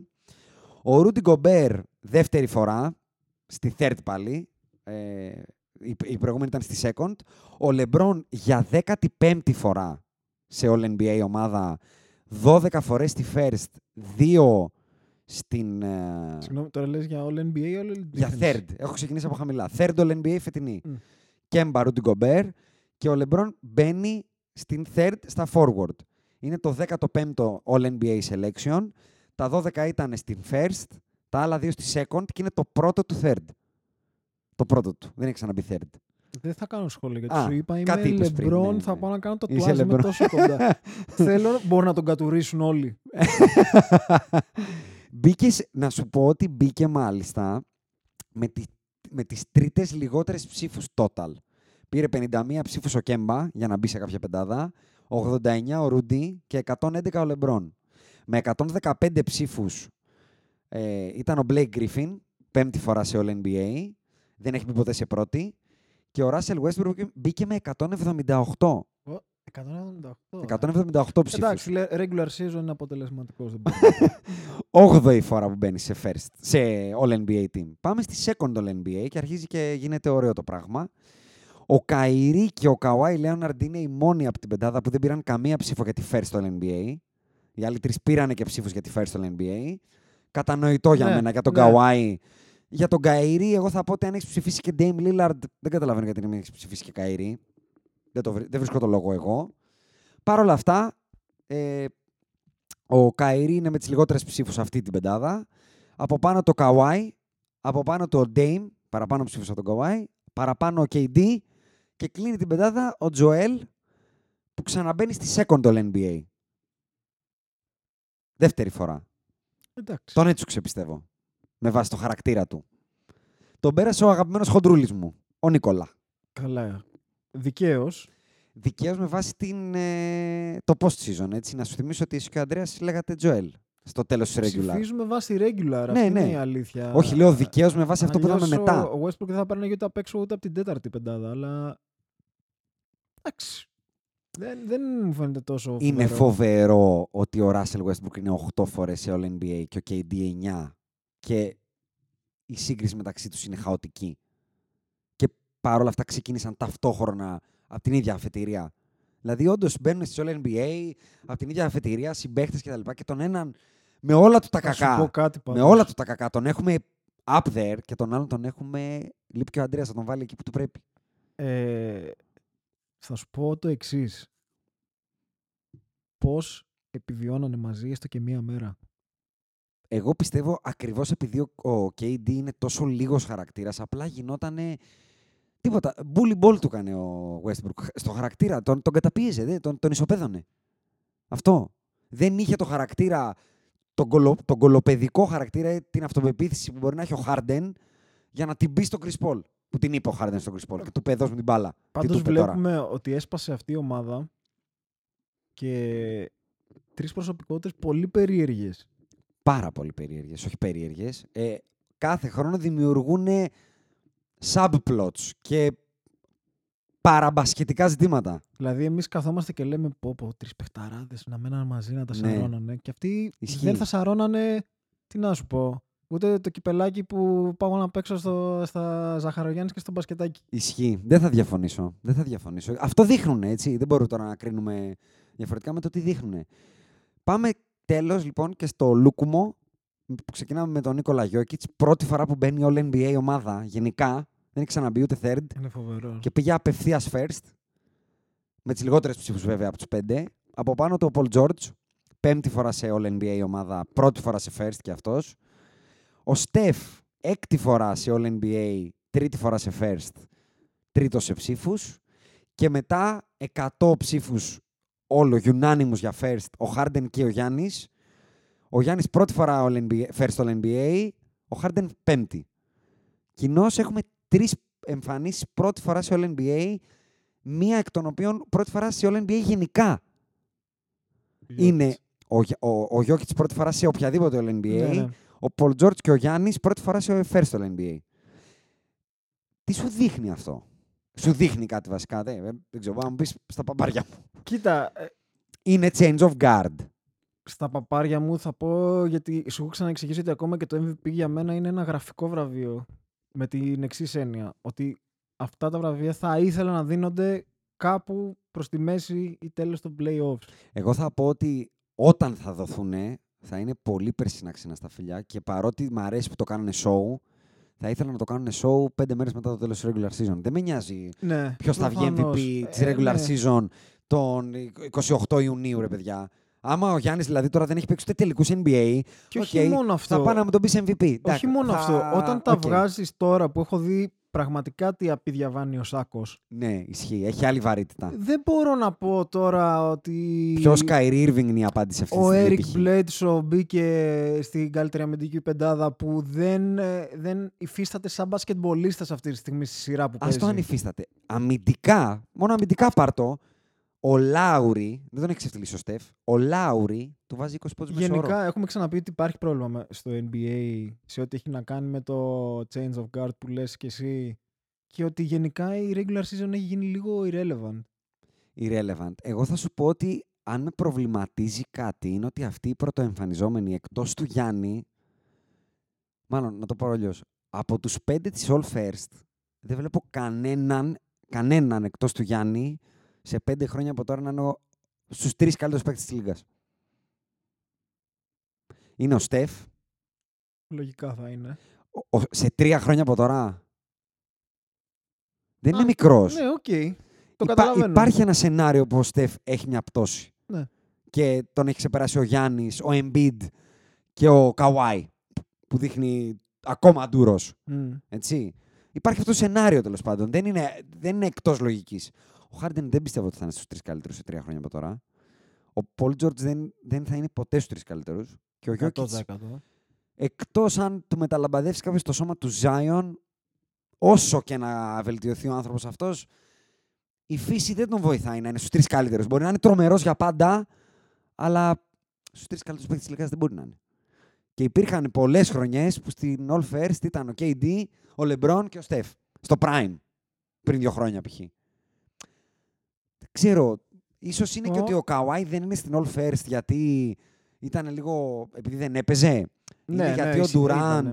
ήταν λίγο δεύτερη ταχύτητα στον γκάζι του και δεν μπήκε στην πρώτη. Γιατί Ε, μπο- ξέρεις, στη second και στη third υπάρχουν ονόματα ακόμα. Κοίτα, εμείς Kawhi, που είμαστε Durant, και LeBron. συνωμοσιολόγοι εδώ πέρα και μας αρέσει να κάνουμε φωσκολιάδες, μπορεί απλά και Να το διευκρινίσω. Δεν είμαστε συνωμοσιολόγοι με τα ζεστά μπαλάκια, γιατί μας το ρώτησαν οι ακροατές μας. Είπαν εσείς δεν είστε συνωμοσιολόγοι που το είπαμε την άλλη φορά. Δεν είμαστε συνωμοσιολόγοι με την έννοια της ραδιουργίας του μαζεύονται από μια στρογγυλή τράπεζα και λένε θα πάρει το pick οι Pelicans και το αποφασίζει ο Adam Silver. Αυτό δεν θέλουμε να λέμε. Ναι, Αλλά τις φωσκολιάδε λατρεύουμε. εγώ θα πω το εξής ότι τι πιο λογικό από το συνοθήλευμα NBA και media γύρω από το NBA να προσπαθούν να πλασάρουν κάποιους νέους παίχτες γιατί οι Αυτό παλιοί θα το φεύγουνε. ακούσω. Αυτό θα το ακούσω. Δεν μένει. Εγώ θεωρώ για να κλείσουμε και το podcast, πρέπει να είμαστε μια μισή ώρα, δεν Mm. είμαστε. Για να κλείσουμε, με- το δικό μου τελευταίο take είναι ότι το φετινό καλοκαίρι είναι. Δεν μπορώ να το πω χοντρικά, ε, να το θυμηθώ ποιο είναι το σημαντικότερο προηγούμενο καλοκαίρι, αλλά σίγουρα το σημαντικότερο καλοκαίρι που εγώ θυμάμαι για τη λίγκα. για όλο το NBA. Το τι θα γίνει το φετινό καλοκαίρι και πώς θα διαμορφωθούν οι δυνάμεις και οι ομάδες για την επόμενη πενταετία με αυτό το free agent class που έρχεται και το draft που έρχεται με το Zion θεωρώ ότι θα καθορίσει τα επόμενα 10 χρόνια της Λίγκας. Γιατί δεν πιστεύω ότι κανένας από τους free agent αυτούς τους high profile free agent, Kawhi, KD, Kyrie, όλους αυτούς θα πάνε να υπογράψουν πάλι τύπου μονοετή κτλ. Πάνε for the long haul όλοι. Ναι, και για τα επίσης τετραετή και αυτό τα που- πενταετή τους. Αυτό που βλέπω, που δεν ξέρω αν το έχεις παρατηρήσει κι εσύ, ε, είναι ότι έχει αρχίσει να τελειώνει η φάση με τα super teams.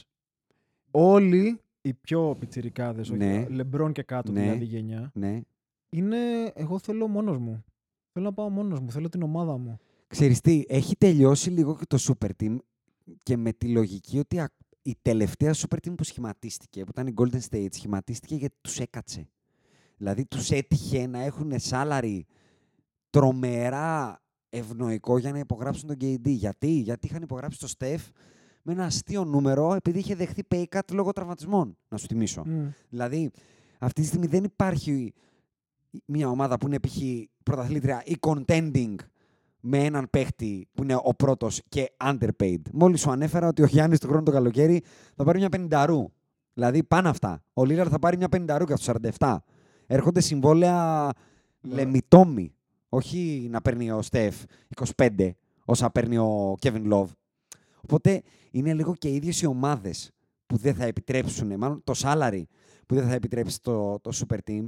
Γιατί να σου θυμίσω και ότι η προηγούμενη από τους Golden State, η Super Team του Miami, σχηματίστηκε όταν έτυχε ε, στο ίδιο καλοκαίρι να είναι free agent ο Wade, ο LeBron και ο Boss και να πούνε πού βγαίνουν τα λεφτά να πάμε στο Miami. Το είπε πρόσφατα ο Wade ότι η πρώτη του σκέψη Είναι ήταν το να πάει ο Chicago. Wade και ο LeBron στο Σικάγο γιατί δεν περιμέναν ότι ο Boss θα κάνει την τρέλα να τους κάνει join και όταν τους είπε ο Boss θέλω να κάνω join είπανε δεν βγαίνει στο Σικάγο η φάση Πού βγαίνει στο Miami. Α, πάμε Miami.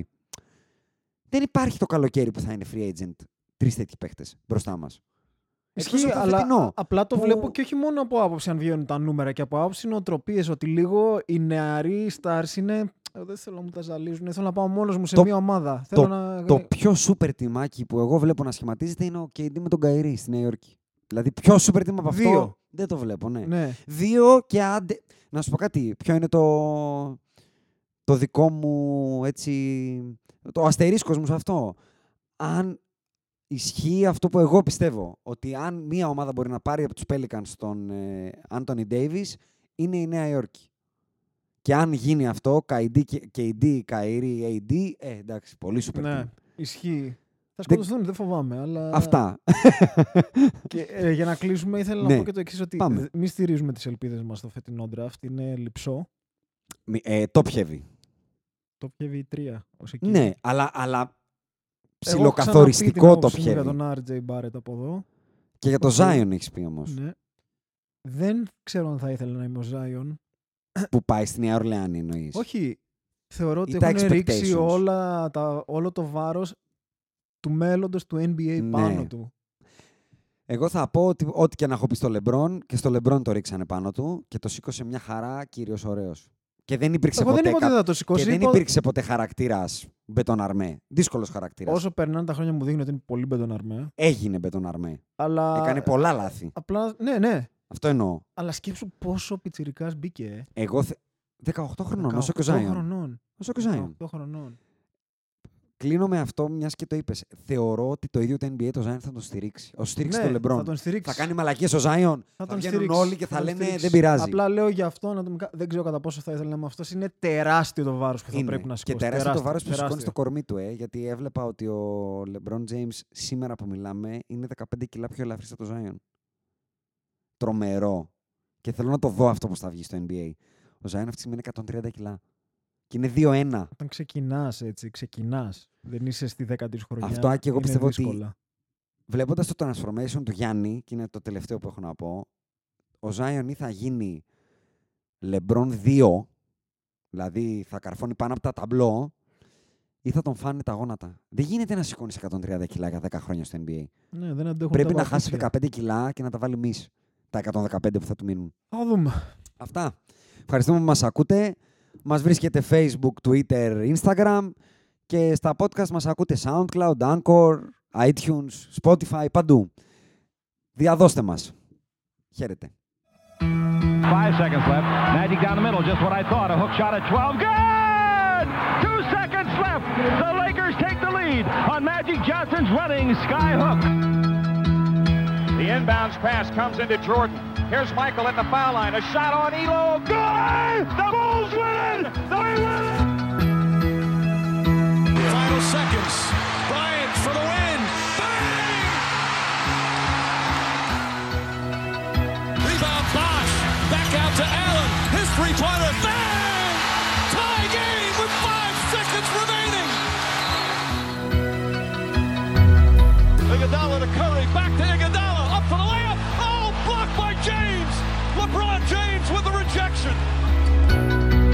They do have a timeout. Decide not to use it. Curry, way downtown. Bang! Bang! Oh, what a shot from Curry! With six tenths of a second remaining.